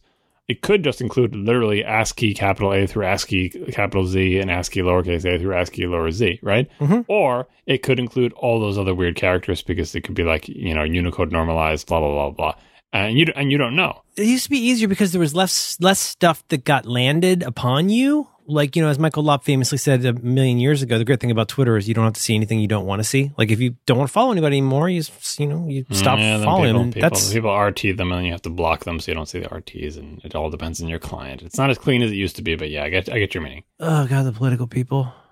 Uh, so uh, so that's interesting. You don't do that. But no, I, I don't. I don't do it because I'm because the, the, a lot of this is client side, Yeah. and I'm not intimately familiar with the with the client side implementation of regular expressions and you know whatever. And so I, just don't want to mess with it. I, I stick with dumb, easy things, and it's easy for me to look at my list of filters and and not have to go through and mentally parse them. And so when I go delete them, it's you know I can find them easily. Yada yada yada. This episode of Reconcilable Differences is brought to you in part by Blue Apron, the number one recipe delivery service that has the freshest ingredients. Blue Apron's mission is to make incredible home cooking accessible to everyone while supporting a more sustainable food system. They set the highest standards for ingredients, and they're building a community of home chefs. For less than $10 per meal, Blue Apron delivers seasonal recipes along with fresh, high quality ingredients to make delicious, home cooked meals in about 40 minutes or less. It's really true. Each meal comes with a step by step, easy to follow recipe card and pre portioned ingredients. And by shipping the exact amount of each ingredient required for the recipe, Blue Apron is reducing food waste. Good for you, Blue Apron. Nobody likes food waste. Blue Apron's freshness guarantee promises that every ingredient in your delivery arrives ready to cook or they'll make it right. My family loves Blue Apron. We love cooking together. And as I've said before, it's pretty amazing. There are foods that my daughter would never try unless she had helped to make it. This is a fun community event for us. We really love it.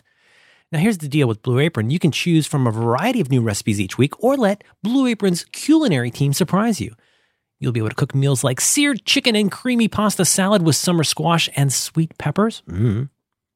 Creamy shrimp rolls with quick pickles and sweet potato wedges. God, that's fun to say. Fresh basil fettuccine pasta with sweet corn and cubanelle pepper. Or chile butter steaks with parmesan potatoes and spinach. Jesus, these are fun to say. There is no weekly commitment. You only get deliveries when you want them. So please go and you go check out this week's menu. And guess what? Hey, check it out. Get three meals free with your first purchase, including free shipping. Nothing wrong with that. You just go to blueapron.com slash diffs. That's D-I-F-F-S. You'll love how good it feels and tastes to create incredible home cooked meals with Blue Apron. Get started today. You go to blueapron.com slash diffs. Our thanks to Blue Apron for supporting reconcilable differences and all of Relay FM. Blue Apron, a better way to cook. All right, so diagnose me. What am I doing wrong? I was I was bitching to you about this. I don't know, a month or two ago. Something where um, so Google News, which I still look at, it tries to be helpful, and so it'll say things like, "Are you still interested in Doctor Who?" Like, here's the thing about Doctor Who. You know, frequently will be something. Are you still interested in Sean Spicer? And I say, "Gosh, no. Uh, that was just something I searched for." No, but like sometimes it'll just go bloop, and it'll go like, hey, you know, shot, you know, here's some shots from the set of like, ah, and it's already like, now what did I do wrong there? What am I, should I just not be using Google News? Yeah. Don't use Google News, period. All right. Like don't don't go to any news source. Don't go to the CNN homepage. Don't go to the New. York Times homepage. Good don't advice. go anywhere. All right. All right. Um, and so this, I mean, if again, if if your goal is to su- to successfully avoid spoilers, the technique I use is allow things to come to you. So use Twitter for that. So assume Mhm. that your friends are going to tweet links to the interesting New York Times story. You don't have to go to the New York Times homepage and scroll through the technology section or the politics section or the whatever, right? Allow other people to find the interesting stuff and send them to you. Unfollow people who you know are going to be like excitedly posting things about, uh, you know, some movie that you're going to spoil or just mute them or whatever. Twitter is my funnel, right? Everything comes in there and I put filters on that funnel and I try to avoid any other inputs. I don't watch commercials on television. You know, we already talked about the holding your ears and humming in the movie theaters. Like, Mhm. d- don't allow inputs from any other source that could potentially contain these kinds of spoilers.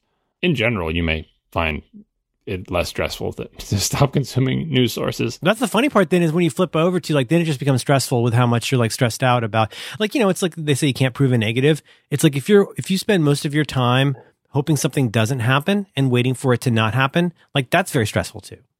Well, I mean, you just you gotta just gotta relax about it. You gotta like set up your filters and have confidence in it, and just be careful.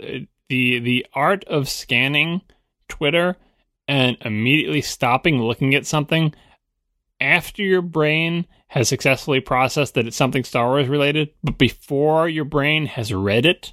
Mm-hmm. I've done that before. I, I avoided uh, Force Awakens spoilers that my eyes saw and said, "This is a Star Wars thing," and then I quickly moved my eyes up on my phone and scrolled so that went off the screen and was never actually able to read it. Did my unconscious mind read it? I don't know, but whatever. You know, I don't. I don't. Want, I don't want to overthink it. The whole point is sometimes that happens. Sometimes you'll get two words into a sentence and realize this is going to be talking about Star Wars scroll down, go whatever two words you read that led you to believe it's going to be turning into Star Wars, add that to your filters, right? Mm-hmm. And yeah. then, you know, it's, a lot of it's dumb, just dumb luck. Like, I didn't think Cars 3 was going to be spoiled for me while I was reading the tweet that was about to spoil it.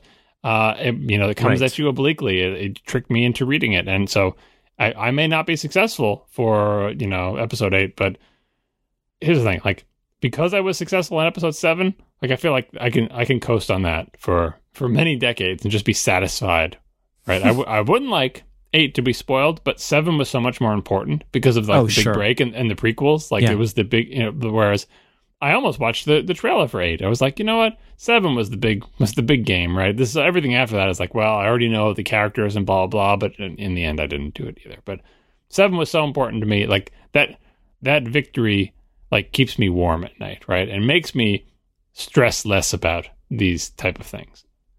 Have you had a thing where you success feel like you've been successful, like you didn't want to know anything about it, and you successfully avoided knowing things about it, and then you watched it and enjoyed it, and then you went back and looked at the trailers, like, oh my god, that would have spoiled these my favorite three scenes that I was just so lucky to see for the first time fresh. Yeah, honestly, I feel like I did pretty well with with Baby Driver. Um, where, to the point where when I made a lame joke based on the title, it wasn't funny because I didn't re- realize that like it wouldn't be that funny if I'd seen the You movie. You said too much. yeah, No, I don't know. Like I, still, I still don't know anything about Baby Driver. I, here's what I keep thinking of. Baby you, Driver you keeps like it. coming You don't like it. You, do you like Edgar Wright movies? I do, but do you know? Do you know the uh, the Baby Boss movie? Like it's a CG movie, Oh where, like god! right? Every Yes. time I hear Baby Driver, I just think it's a CG movie where a baby drives a car. Like, and don't I don't Ugh. don't tell me anything else about it because I'm that's a perfectly good image in my head, which surely can't be. It's not a CG movie, I'm assuming, be- because I saw the stupid poster. But uh, but yeah, that's what I've got in my head. So it's like Yeah, I won't say anymore. But- But no, I, I feel like I did pretty well with it. I mean, apart from Fandango letting me know, basically, I saw three cast members that, and you know what? This is all small potatoes and white wines title. Mhm. Th- this is all stuff that you know. It's not. It's not a huge deal. This is not like a, a big deal. But like, this is the reason this is big for me. So obviously, we see why episode seven was big for you. I mean, there's all kinds of you know QED. We know why that is. Mhm. It's just that for me, like, I am. I am like. We've talked about this so many times on here. Um, the idea that like for me, there's the experience I have of watching the movie in the theater, and like, did I enjoy it while I was watching it? Like, how do I feel when the movie ends and I'm walking out and go, mm, that was good. But like the real test in some ways, the longevity is like, do I think about it? And do I then want to rewatch it? And if I rewatch it, do I still get stuff out of it? And I just, those all, like with Edgar Wright movies, I, all those get hit right out of the park. He is just right in my wheelhouse. He's way too clever for his own good, and I love it. He sweats every little detail. So I've been obsessed with Edgar Wright, I don't know, for like a year, just pretty much obsessed with his movies, and I think about them constantly. I think about Scott Pilgrim a lot. Like, I think about Hot Fuzz all the time. I think about that uh, Tony Zhou, uh, Every Frame a Painting on Edgar Wright, like pretty much every day. I think about it constantly. So this was an event for me. Why? Because it's my first big boy Edgar Wright movie in a theater. And so I, I go full media blackout. And I think I did pretty well. Um, you know, would it have killed? Did it kill me to know that these three people were in the movie? No, it's okay. But I would have. I'm. I would have liked it even more if I didn't. But no, it went fine. It was great. I really enjoyed it. I'm still thinking about it. This, you know what? This is a rare one. This is a rare one where, to use a, a favorite phrase of mine, I merely loved it in the theater. but I can tell it's going to stick with me because I keep thinking about it a lot, having seen it and I'm already overselling it and spoiling it probably, but like that that's a big deal for me. So like I feel like this was, has been a very successful one. It's I would not recommend this strategy for a surpassingly large number of things just personally because I think you will lose your mind. But there is something satisfying. I, I told you this story before, but like there's this feeling that I want to replicate. I'm, if I'm chasing the dragon about anything, it's whatever day it was in 1982, 1981, when I snuck out of bed in like ninth grade or whatever it was. I don't remember. Point is, my parents had gone, my mom and my stepfather were asleep. I went out, I turned on the TV right as, at least in my memory, right as Escape from New York was coming on. I did not know anything about Escape from New York apart from the title, but it came on and I sat there. You remember, like I'm a 13, 14 year old kid, utterly riveted. It's not a very good movie, except it is kind of a good movie. Utterly riveted and if I had known anything about that movie, I would not have enjoyed it nearly as much. I got to discover that on my own. I got to watch it, be a bad boy, watch it in the dark with, you know, doing, you know, kind of being sneaky about it. And I devoured every cubic inch of that movie, not knowing anything going in. And I discovered that day, I mean, you know, all through your childhood, you see stuff you don't know about. But in that case, I was like, damn, this is good. This is so up my alley. There's, there's a guy with a, a patch and shurikens and like, oh my God. And like that, that's the dragon that I am chasing is that feeling of like how thrilling it is to encounter something that at that time becomes one of your favorite special things and you don't know anything about it. And you get to feel like you've just unearthed this treasure that no one has ever seen. And that sounds mental for a 50 year old man to do, but that's still such a special feeling that like there are a handful of things that I will do that for. Yeah, I remember that. Like it, it's, we have the same uh, memories because of the, the sort of the surrounding technology was the same. Like you had to sneak out of your bedroom because there was no TV there, and you, had to go to the television and watch whatever was on because there was no DVRs or on demand or Netflix or internet or any of those things, right? And the current day incarnation of it that I suppose is probably like sneaking your iPad under your covers, right? Yeah. And you know, illicitly watching it or whatever. But it's it's the same basic thing. Like a couple movies that I recall that call, fall into that genre. I think Escaping from New York might have been one of them. Well, I think I was older when I saw that. I think like w- well after it, you know, it wasn't current anymore. Mm-hmm. But Time Bandits, I caught randomly on television, and I was like, "What? What is this? Movie? What is this? This is so strange." Yeah. Right. Um. And I also caught the terrible hacked up version of Nausicaa, and still loved it because it's the first time. I think it's the first Studio Ghibli thing I had ever seen. Oh wow! Was this Warriors Warriors of the Wind, which was like an Americanized, edited, chopped up piece of crap adaptation, quote unquote, of Nausicaa, part of what caused Studio Ghibli for its future distribution deal to say, okay, Disney, you can distribute our movies, but you cannot modify a single frame of the video. You can put different audio over it and have different people talk, but you cannot modify the video at all because we don't want another Warriors of the Wind situation. But anyway, even in the form that it was in Warriors of the Wind, I could tell it was something special, and I became obsessed with it. And that's that's that's the best. That's the this discovery. Like Girl with All the Gifts wasn't like Time Bandits. Like not you know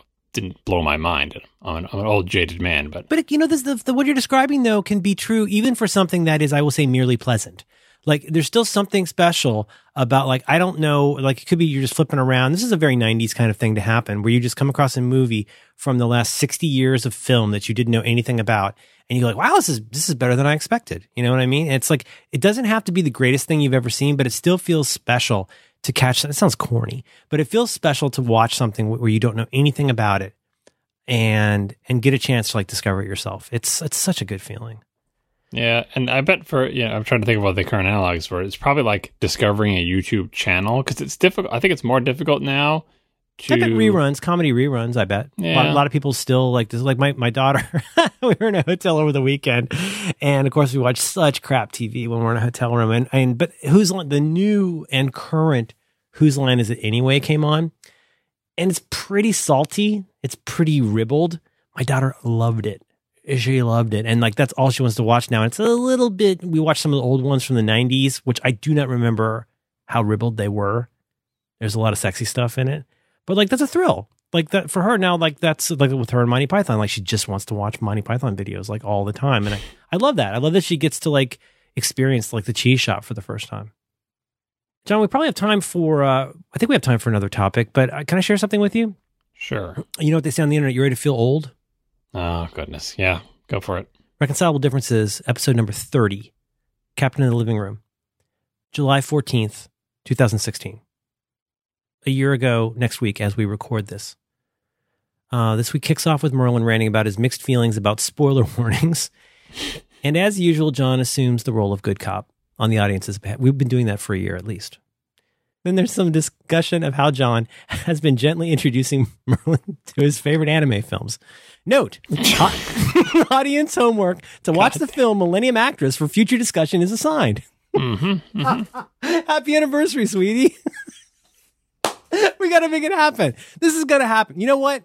I'm I am putting I'm putting my my my sword in the stone. By the time we record the next episode, I Why will next year? Next year this time. it's on the calendar for next year. I owe this to you. I, I, I saw the first few minutes. It, it- it looks really ambitious. There's like a girl in a spaceship, and she's like an astronaut. It looks really ambitious. I've already I've already like moved on from that before. I know. Basically, like like that that obviously the movie didn't grab you, and so that even if you do watch it, it'll just be out of like some uh, misguided sense of duty. And uh, I'm or I've already gone through the sadness of I the know. fact that this this movie didn't grab you. We've got to, at uh, according to our listeners, we've got to get to the leftovers sometime soon. I ask you for a little extra time to, uh, to like to cram. hmm You know, it's funny though. This kind of goes to our next topic. Uh, going down third paragraph. Main topic can be roughly called "My Part of the Couch." That was a year ago, John. My part of the couch was a year ago. Where yeah, your that sounds about right. That doesn't Yeah. make me feel old. That sounds. I don't know, man. Summers summers start happening faster. It's like the new Christmas. More specifically, why are your hosts so peaked about how hard it is to have nice things. Uh, yeah, yeah. how hard is it to put your phone just any place besides John's exactly iPhone six size spot on the mantle? iPhone seven, same size, convenient. Mm. Was Mike right? I don't remember. Do you have a, do you have a plus? I do not. I do. You have a plus now. I didn't know that. I You're gonna make cannot all new holes in your jeans. Oh, everything's changed. It's a whole new world. I cannot even tell you how easily I slipped in to this sexy, sexy phone. I thought it was going to be impossibly large. You got big pockets. I do. You're sweet to City say so. big city of big pockets is what they call your That's what they call it. That's right. Uh, Paris. I uh, when I pick up my daughter's um, iPod Touch, it's it's comical. It seems so funny to me. It's like this is adorable. This looks like a little like a James Bond phone. It's so cute. but that brings us possibly if you if you have we can do a shorty on this. So I can't decide. These are very related. Things that need to leave our house, and or a redux on liking things to be a certain way you pick. I think we need to do things that need to leave our house 'cause I think it'll be shorter. It's a big topic. Oh, by the way, my wife's probably going to follow you back on Twitter. She was, she wasn't sure what to do about it. I don't. I was trying. I was listening to that episode recently. I'm like, did I ever follow? You did, her? you didn't. And apparently I couldn't remember what her Twitter handle was because you didn't. Like, she just you didn't say it in the episode. No, lots like- more people are following her now, thanks to me. Even though I didn't mention her name, it's super creepy. Um, things that need to leave our house. What is the connection to this? This is related to lots of previous topics. This is related to stockpiling milk and toilet paper, probably. Uh, it's certainly related to getting rid of boxes. That'll be a big one for me. What are the things that need to leave your house and why? This is kind of part of the uh, like the flow diagram of of our life as now older people. Like if, if you're younger people are listening, like maybe you're you know you you're in high school or you're going to go off to college or you're in college or you're going to like start your life as an independent person. Like the it's kind of like in, in parenting, like the flow diagram of parenting that I've talked about a few times. So like you have a baby and the flow diagram is do what needs to be done for the baby. The baby has needs. Again, with the crying, you don't know why or whatever. The whole point is like you need to do whatever needs to be done. The baby needs to be fed, needs to be changed. It's too hot, too cold. All like everything is about serving the baby. And then at some point, the flow diagram reverses, and you have to start teaching the no longer a baby to do things for itself. And you need to stop being the servant of the baby and you know reverse that flow right so in in uh in things in a house when you're when you're starting your life getting your first apartment or your first dorm room or whatever like there is and from childhood there's this flow of you start off with nothing and you acquire things you get money. You accumulate you get, things. Yeah, you get you get toys, you get a job, you put posters in your room, you have clothes, you have you know furniture, you get your first apartment. Then all of a sudden you need to buy plates and dishes and cups and, and silverware and cookware and maybe appliances and furniture and a bed and a toilet scrub brush and you just the flow diagram is you keep acquiring things and then you you move into a bigger apartment or you get a house or you get married and you have a wedding registry and you get stuff and you buy a car and then you have a kid and you got everything you need to get for the kid and all the diaper stuff and the changing table and the furniture for their room and, and like the flow diagram is stuff comes in.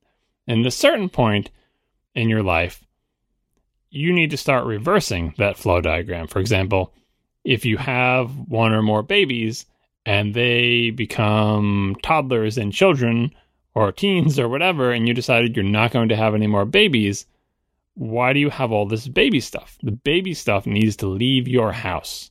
And if you I love the way you're putting this because it's reminding me the, the what really grabbed me was the like reversing the process where it's like in in Titanic when they have to call down in the engine room and they're like, no, no, no, change everything, like go hard left. And like, it's, that's not, there's not actually a, just a wheel you hit that like turns the boat. Like when you, when you're sending down your orders, I love that bit in the Titan, in Titanic movie where it's like, no, no, no, to do that, that means this side over here has to do a lot more fuel. This side has to do a lot less fuel. And that's how we affect, but you're moving a very large boat with a very tiny wheel, which is actually just executing orders that are going to take a lot of work. Yeah, and you're trying to reverse the flow. It's not as if it's like a switch where it was, you, you know, Spaceballs parlance gone from suck to blow. Like you, it's it's hard to start reversing. you, you know, the net flow of things is probably still going to be in. But if you don't think about this, you'd be like, well, we put the baby stuff away when the baby stopped being a baby, mm-hmm. and maybe you're thinking we'll take it out again when we have our second baby. But at a certain point, both your kids are teenagers, and you're like, and you know, we're not having another baby, right? It's like, yeah, we all agree we're not having another baby uh, we're looking at colleges for our kids. Why do we have baby stuff? All right. You normally you don't reach that point, but you, you have to reverse the flow. When you start reversing the flow a little bit, you realize how much stuff you have mm-hmm. that is in your house that came in, and you know you're still bringing in new things for the kids. Like even just you know, the kids have baby toys, then they have toddler toys, then they are interested in cars or My Little Pony or Adventure Time, and you get a bunch of crap related to that, and then we're into Legos, and you get tons and tons of Legos. Like stuff comes in. Oh, the mini and the kids, the kids, get, the kids keep growing, and they need new clothes and new shoes. And what happens to the old shoes? You need to uh, start having, and that's for that's just kids. Like, say you have no kids, even just for your own stuff, right. you need to make stuff leave your house. And mm-hmm. at, at a certain point, if you're not careful, that you get behind. You're behind behind the eight ball, behind the the hoarder's eight ball, like where you know things have to leave your house. And you don't, you don't even, and you're not even aware. You until you've really set your mind to it. You're not even aware of how bad it is until you actually go and look and go like, oh my god, we have like 16 pairs of old New Balance. Like, what? Is, how do we how do we turn this?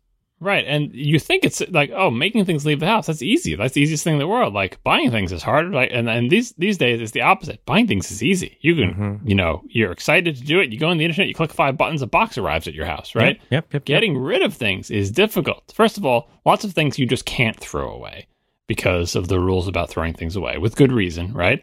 Uh, but second, there's tons of those that, that we as enlightened uh, liberal elites don't want to throw away. We're like, this is still good. We need to donate it. Uh, or you know, give it to people, or like free cycle it, or like you know, we we want other people to have it. We it's like it's a waste to throw this away. And guess what? Free cycling things or donating them or anything like that, that takes a lot of work because you have to sort it, you have to organize it, you have to box it, you have to label, you have to call the charity people, you have to have them pick the thing up, and you're like, you do that with with three little boxes of things. You're like, wow, this was a hundred times harder than buying all that crap, and it's, It's true. not as It's exciting as getting new things, right?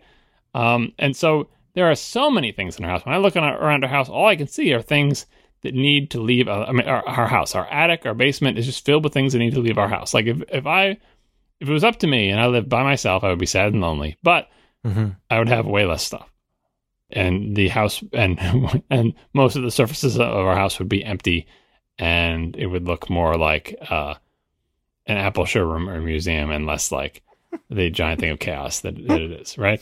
Yeah. And, you know, not not that I would choose that, No. but I feel I feel acutely the idea that things have to leave, but I also understand the work involved in making things leave. And the dependencies, the dependencies, like, first of all, I'm, I totally feel you on the whole, like, this is an old bit for me from the 43 folders days is like, if you're really trying to declutter, like, make sure, I mean, I have to say for myself, and I think for a lot of people, that like, I want to be a good person thing is, is death to getting rid of things because that slows you way down. I know I'm killing the environment, but like all the things, like, you know what? Nobody wants your socks. Nobody cares.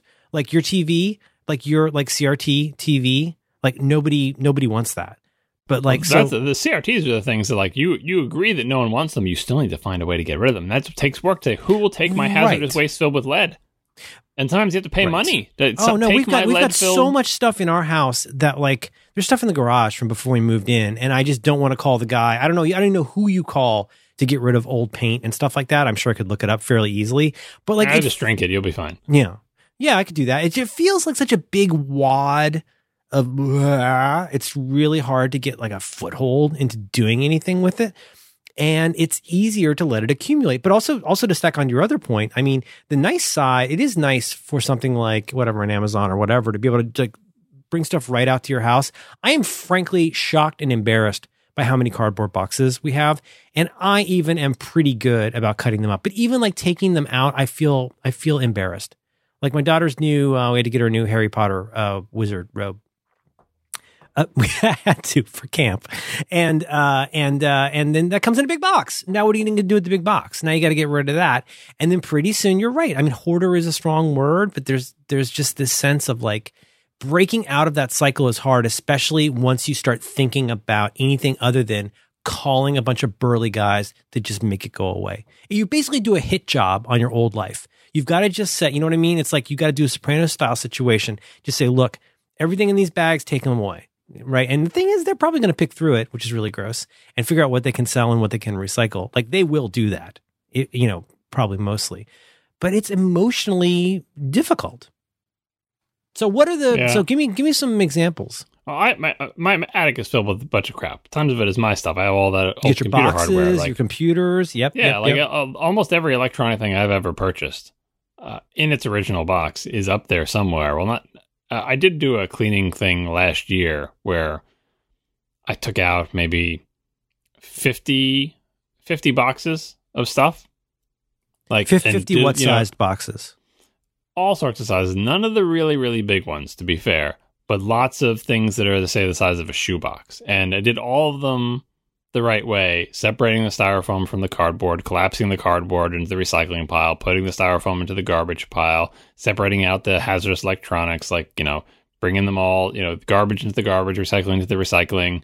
I think it was around the same time I also got rid of my old lawnmower, like that going to the place that takes lawnmowers. Like, just, it was a tremendous amount of effort. And after doing it, like, you know, how many bags of stuff that I bring down and how many boxes that I break down, how much sort. And then I looked, I looked into the attic and like, y- you couldn't tell that anything had happened. And Oh, that was no. depressing because it's like all this time and all this work, you're like, surely there will be a big empty spot on the floor now. Like, nope, nope, it doesn't even look like you made a dent. It doesn't look like anything happened. And so I have a lot of things like, I don't want to, the thing you're saying, like being ruthless and just going, "No," that's how you end up with, with a rock and roll t shirt regret, which I know you have And bags. and you are yeah. a cautionary tale for all of us. And I, I, I would never do that. I will never do the brutal thing where I just because I know everything that's in there and I have feelings about it. And that doesn't mean I won't make the hard choices. I got rid of a lot of stuff that I was like, oh, it might be fun to still have that, or that could be a component of these old computers that someday I might actually look at if all the capacitors haven't exploded, which they surely will have. but you know, I, I got rid of a lot of stuff, right?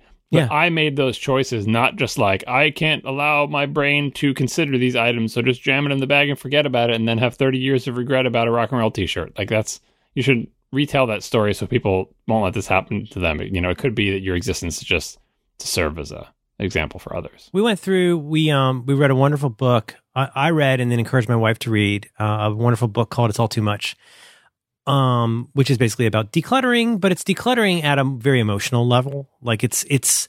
I've talked about this a lot in the past, talking about forty three folders. But the the the nut of it is that like you've got all this stuff that like you have you've got to get rid of. You're hanging on to it for usually very emotional reasons. Long story short, this is a couple years before my daughter was born. She wasn't even on the scene yet. But we were like, oh, there's just too much stuff. It's not fun. Like there's, you know, that sense of when you first move into a house and you've only taken out the stuff that you really, you know, have or need. But like you're like, oh, this is like how fun is it the first time you have a meal in your new house with your little table? And like that's so exciting. That's such a nice feeling. But like I feel like we get to a point where like the edges as a consuming American, like the walls start moving in. There's less and less space. There's more and more like now I'm now I'm rearranging things in order to be able to even get to where I can throw things away. So we both read this book and we committed to the full purge, which is like we're going to get rid of everything and you know that's that's not making us have the life that we would like to have. And I made myself push further than I was comfortable with. And that was the only way we got it done. So 95% amazeballs. It was incredible. We paid the dude with the pickup truck to come and just take stuff away, and it felt great. After a day of of like putting things in bags, you know, one great tip: just buy contractor bags, big contractor bags, and all that stuff, all those little precious things. After a day of that, you're gonna be like, "Yep, gone, dunzo, boom," and like over ninety percent total success but like two things that suck is I did I threw away 30 years of rock and roll shirts and that hurt my heart. The other one is that we had taken all because we're big bag people. We had lots of bags, Timbuk, vintage Timbuk2 bags, awesome bags, um, like really nice, hundreds of dollars in amazing bags that we had dropped into a black contractor bag. That got taken away too, and that hurts. I there's still three bags from that that I miss a couple times a week. Yeah, but like all the, the t-shirts, and that that's the one. Obviously, the bags were a mistake. The shirts, the rock and roll shirts, that's the one. That's the only one that still hurts my heart. We're like, oh, I really wish I still had that Archers of Loaf shirt. I that that was a good shirt. Yeah. But that the only way you find out, you know, this is. I mean, I'm not an athlete, as you know, but like, you know, the whole like uh, whatever it is, pain is fear leaving your body, or whatever that BS is. Like, in order to do the purge, you have to regret something afterward, or it wasn't a good purge. If you don't regret anything, you didn't push far enough. I disagree. Okay. I think you can do the purge successfully and be ruthless and get rid of lots of stuff, but don't accidentally Does, get rid of does of. everybody need to feel that way? I, I I don't I don't think you need to go over the the limit. I think you just need Can to. you be honest? Could you could your family all be honest with each other about what got removed? Like all, all the little relationships on that network diagram. Everybody knows what everybody else threw away. You've been honest with each other. Nobody feels bad. Uh, as long as the, I mean, you have to be able to make the choices about your stuff. I would never choose which of my wife's stuff to throw out. She wouldn't choose which of my stuff to throw out. The kids, well, the kids, guess what? Your parents choose a lot of the stuff you throw That's out. That's what I'm saying. My and my daughter's very parent- my- attached to things. Yeah, I know. Well, like, I mean, my parents threw out tons of stuff. Like, that's just part of being a kid. Like, I don't, I don't feel bad about that at all. But what I'm saying is that you don't need to throw out your rock and roll t-shirts because you're an adult, and that was just, you know, live and learn, right? Mm, yeah. And so like don't like don't feel like, you know, don't get caught up in the cult of decluttering and be like I I want to serve the cult because I want to just want to be loved. I'm going to do a really Hmm. great job of purging. I'm going to purge so much. I'm going to purge till it hurts and then spend the next several decades of your life going, I miss those t-shirts. Like that's too far. Like you just got to I guess I don't know, man. Like when you, it becomes very trance-like in some ways. Like once you've done it, because like on the one hand, here's you, here's you a week ago. It's like ah, like ah, like nothing down here can change. And I, again, I want to underscore, like even if you're not a quote unquote hoarder, I don't love that term, but even if somebody has more stuff than you'd like, like here's a problem that that look, according to Hoyle, hoarders run into is they never realize when they cross to cross the line to where it's now difficult to throw things away. Maybe because of health, maybe because there's just too much stuff. But like when you've got, it's like living on a boat. Like you're going to have to move something to move something to move something. You're living on a floating tile puzzle. And like that's when you're in that situation in a, in a large American home, that's, that's no good. All I'm saying is like you go into that, you know, as the Padawan going like, I don't know if I can throw away my precious boxes. That's a good box. But then like a week later, you're like, yes, give me more things to get out of my life. I've never felt so free. So I do regret it, but it's I regret it within normal parameters. Yeah, I, it's you know it's true that it does feel good in the moment. You just gotta like I'm I'm a big fan of doing it in passes. Right, so obviously you do the easy stuff. Right, I totally don't want this. Get rid of it, and then you you keep going down. But like if there's something that you can't bring yourself to get rid of, Yeah. what I found successful very often is all right, leave it in the house for another year. Next year, look at it again.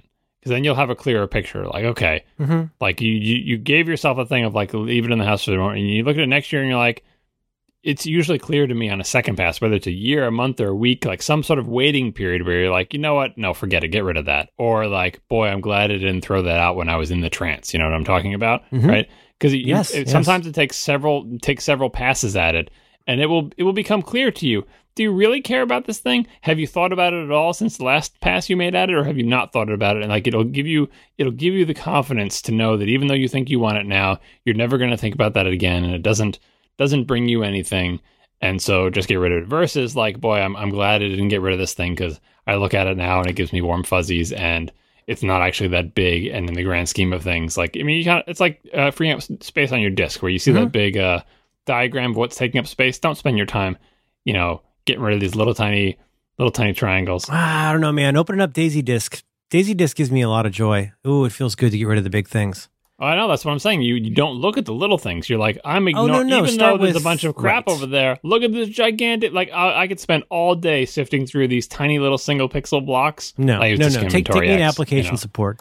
Mobile yeah, Sync, Just, no, just yeah. like what what is this giant thing I here? know. Like, and you just get of that rid rid of that one giant thing, and it takes you three seconds to make the call on that versus spending an hour. What's a video game? It's a video game. It feels good to watch that go from two digits to three digits. yeah, and I then, got I got rid of uh was I had an Unreal Tournament sitting on my wife's computer, and it was like 24 gigs or something. Like, what the hell?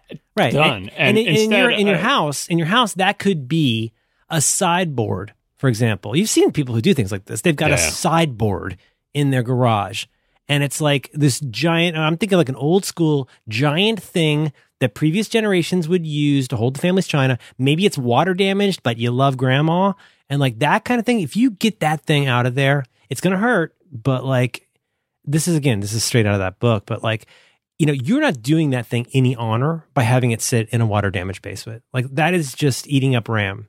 Or just like doing the the hard work that you know that it will take to rearrange things so you can get the old non-working fridge out of the basement Right. even though it's behind tons of other stuff because that is high value like that is lots of cubic feet of space like and yes it's going to be a pain yeah, you're like "Oh, totally. i can't even think about getting that out of there but if you're going to do one thing Mm-hmm. don't spend an hour going through your baseball cards deciding which ones you can keep because the entire collection of baseball cards fits in a shoebox Small Right. potatoes. Small spend, potatoes. spend the time instead clearing a path to get the fridge out and finding somebody who will take your fridge away and be okay with like oh well we might use it and it still technically works and we could plug it in and whatever like that's what you have to overcome Totally not agree. the not the sorting through your your baseball cards so anyway um, i upstairs in the attic is still a mess i if i didn't have the dog this summer i would be spending more time up there making another pass of things but instead i'm i'm doing dog so Well, as you know, I have tips for these things. Here's two tips that I probably stole from Martha Stewart, but they're both pretty good. One is like if you've got a bunch of like mementos that you're on the fence about, like let's say you've gone through. On the one hand, you got three piles. On the one hand, you've got absolute garbage, like damaged goods, bad stuff, bleh, just you know something that you'll never need. Obviously, throw that away. On the other hand, oh my god, it's uh my wedding ring collection or whatever. Like that's that's awesome. Like that's a place put that in the place of honor. That's gonna get framed or put in a special box. But then you got the stuff in the middle where you're like, oh, you know, this knife is dull, but it's I could get it honed. Or it could be like, oh, this is like a, a third copy of a journal I wrote for, whatever that is. The old trick is you put that into a box. I know you know this. You put that into a box, you seal it up, you write a date on the box six months from now. You also put that date on your calendar.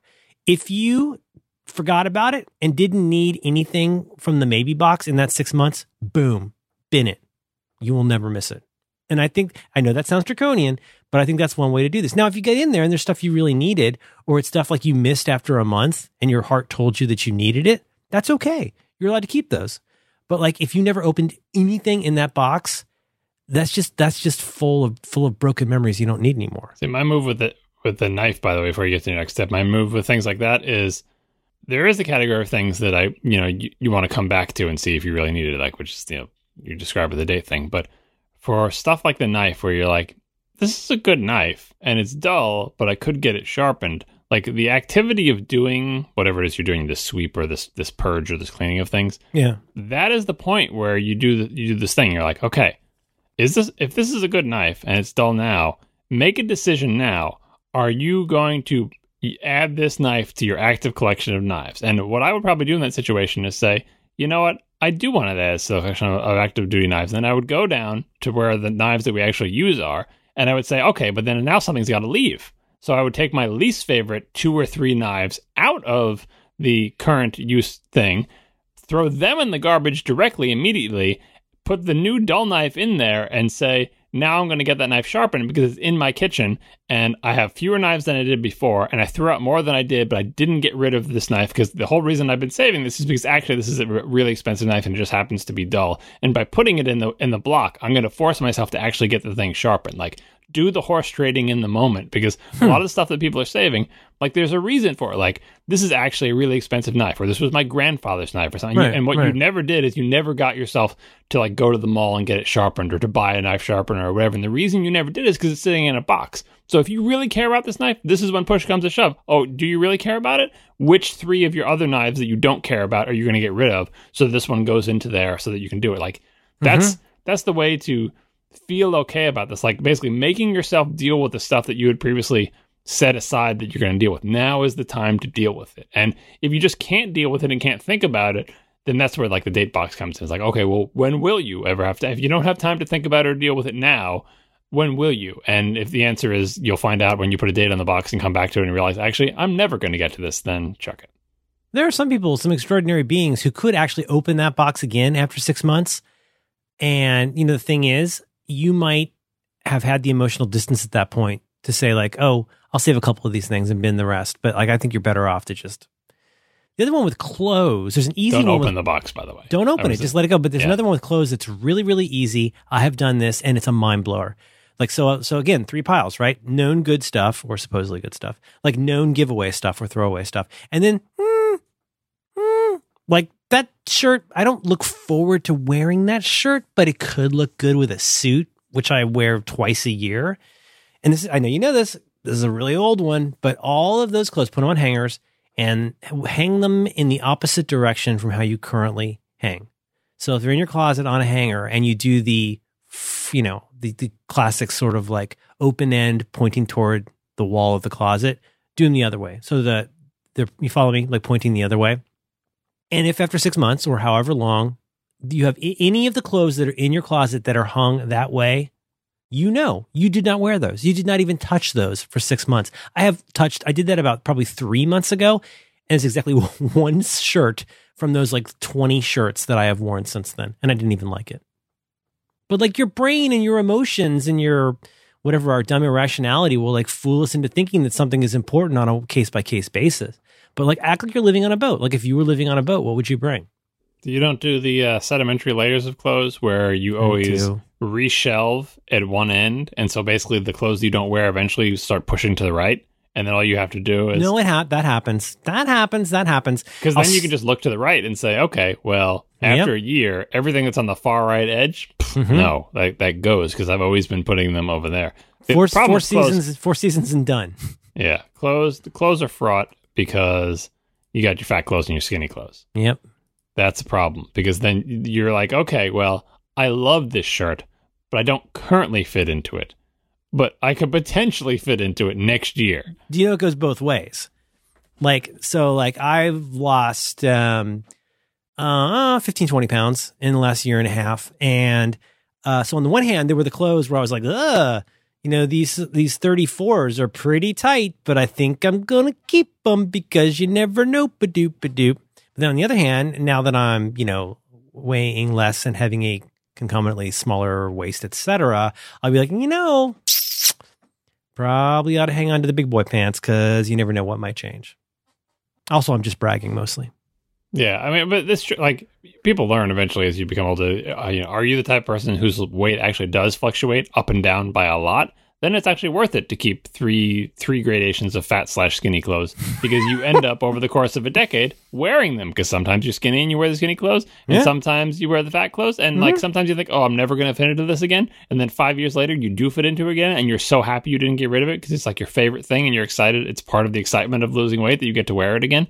But that means you have to have in flight like multiple sets of clothes to fit the multiple sizes of you, which is which makes makes purging clothes difficult because now you're not just considering your current wardrobe but your future ones. And the thing is, unlike those other things, like oh, I think I actually will use this knife someday. I'll leave it up in the attic, right? The fat clothes and skinny clothes, you will, you will use them, like because you will. First of all, your pants will be too baggy on you, and you'll be like, I don't want to have to buy all new clothes. Good thing I saved all those skinny clothes because I love some of those clothes, and like it's part. Of, you will actually wear them. It's one of those times where you say, uh, you know, it now if you if your weight, you should graph your weight. You know, if your weight over the past decade has been a slope steadily going up that never goes down, then be honest with yourself and say, look, I'm not getting back into the skinny jeans, right? That's fine, you know. But if your weight looks more like a seesaw, you will have legitimate reason to keep around extra clothes. You just have to find a way to minimize them and say, okay, well, I'll keep only my very favorite things. And if I desperately, if I become super skinny and I desperately need, you know, uh, a button down shirt and I don't have any, I can buy one. But my, my weight has been steadily creeping up over my entire life, never going down. So I sometimes I graph it out and say, okay, well, by the time I'm this age, I will be 900 pounds. That's great. if you follow the trend line? yeah, if you follow the trend line, like this doesn't end well. Uh, Something, some doctor said something terrified me one day. It's like you you'll gain one pound for every year of your life or something after after like the age of twenty five. you just like you Oh, start doing the math in that. Oh You're no, like, that's that's not good. May, may I suggest uh, constant anxiety? Yeah, I don't like that. Anyway, um, Yeah. the closest I have is I have uh, winter winter clothes and summer clothes because I'm so cold all the time. In the winter, I wear thermal underwear, and then that makes all my clothes fit tighter. So I have looser clothes that go Oh. over the thermal underwear. I get it. Um, I get it. Your wife doesn't let you run the heat. She does, but she keeps it colder than I like.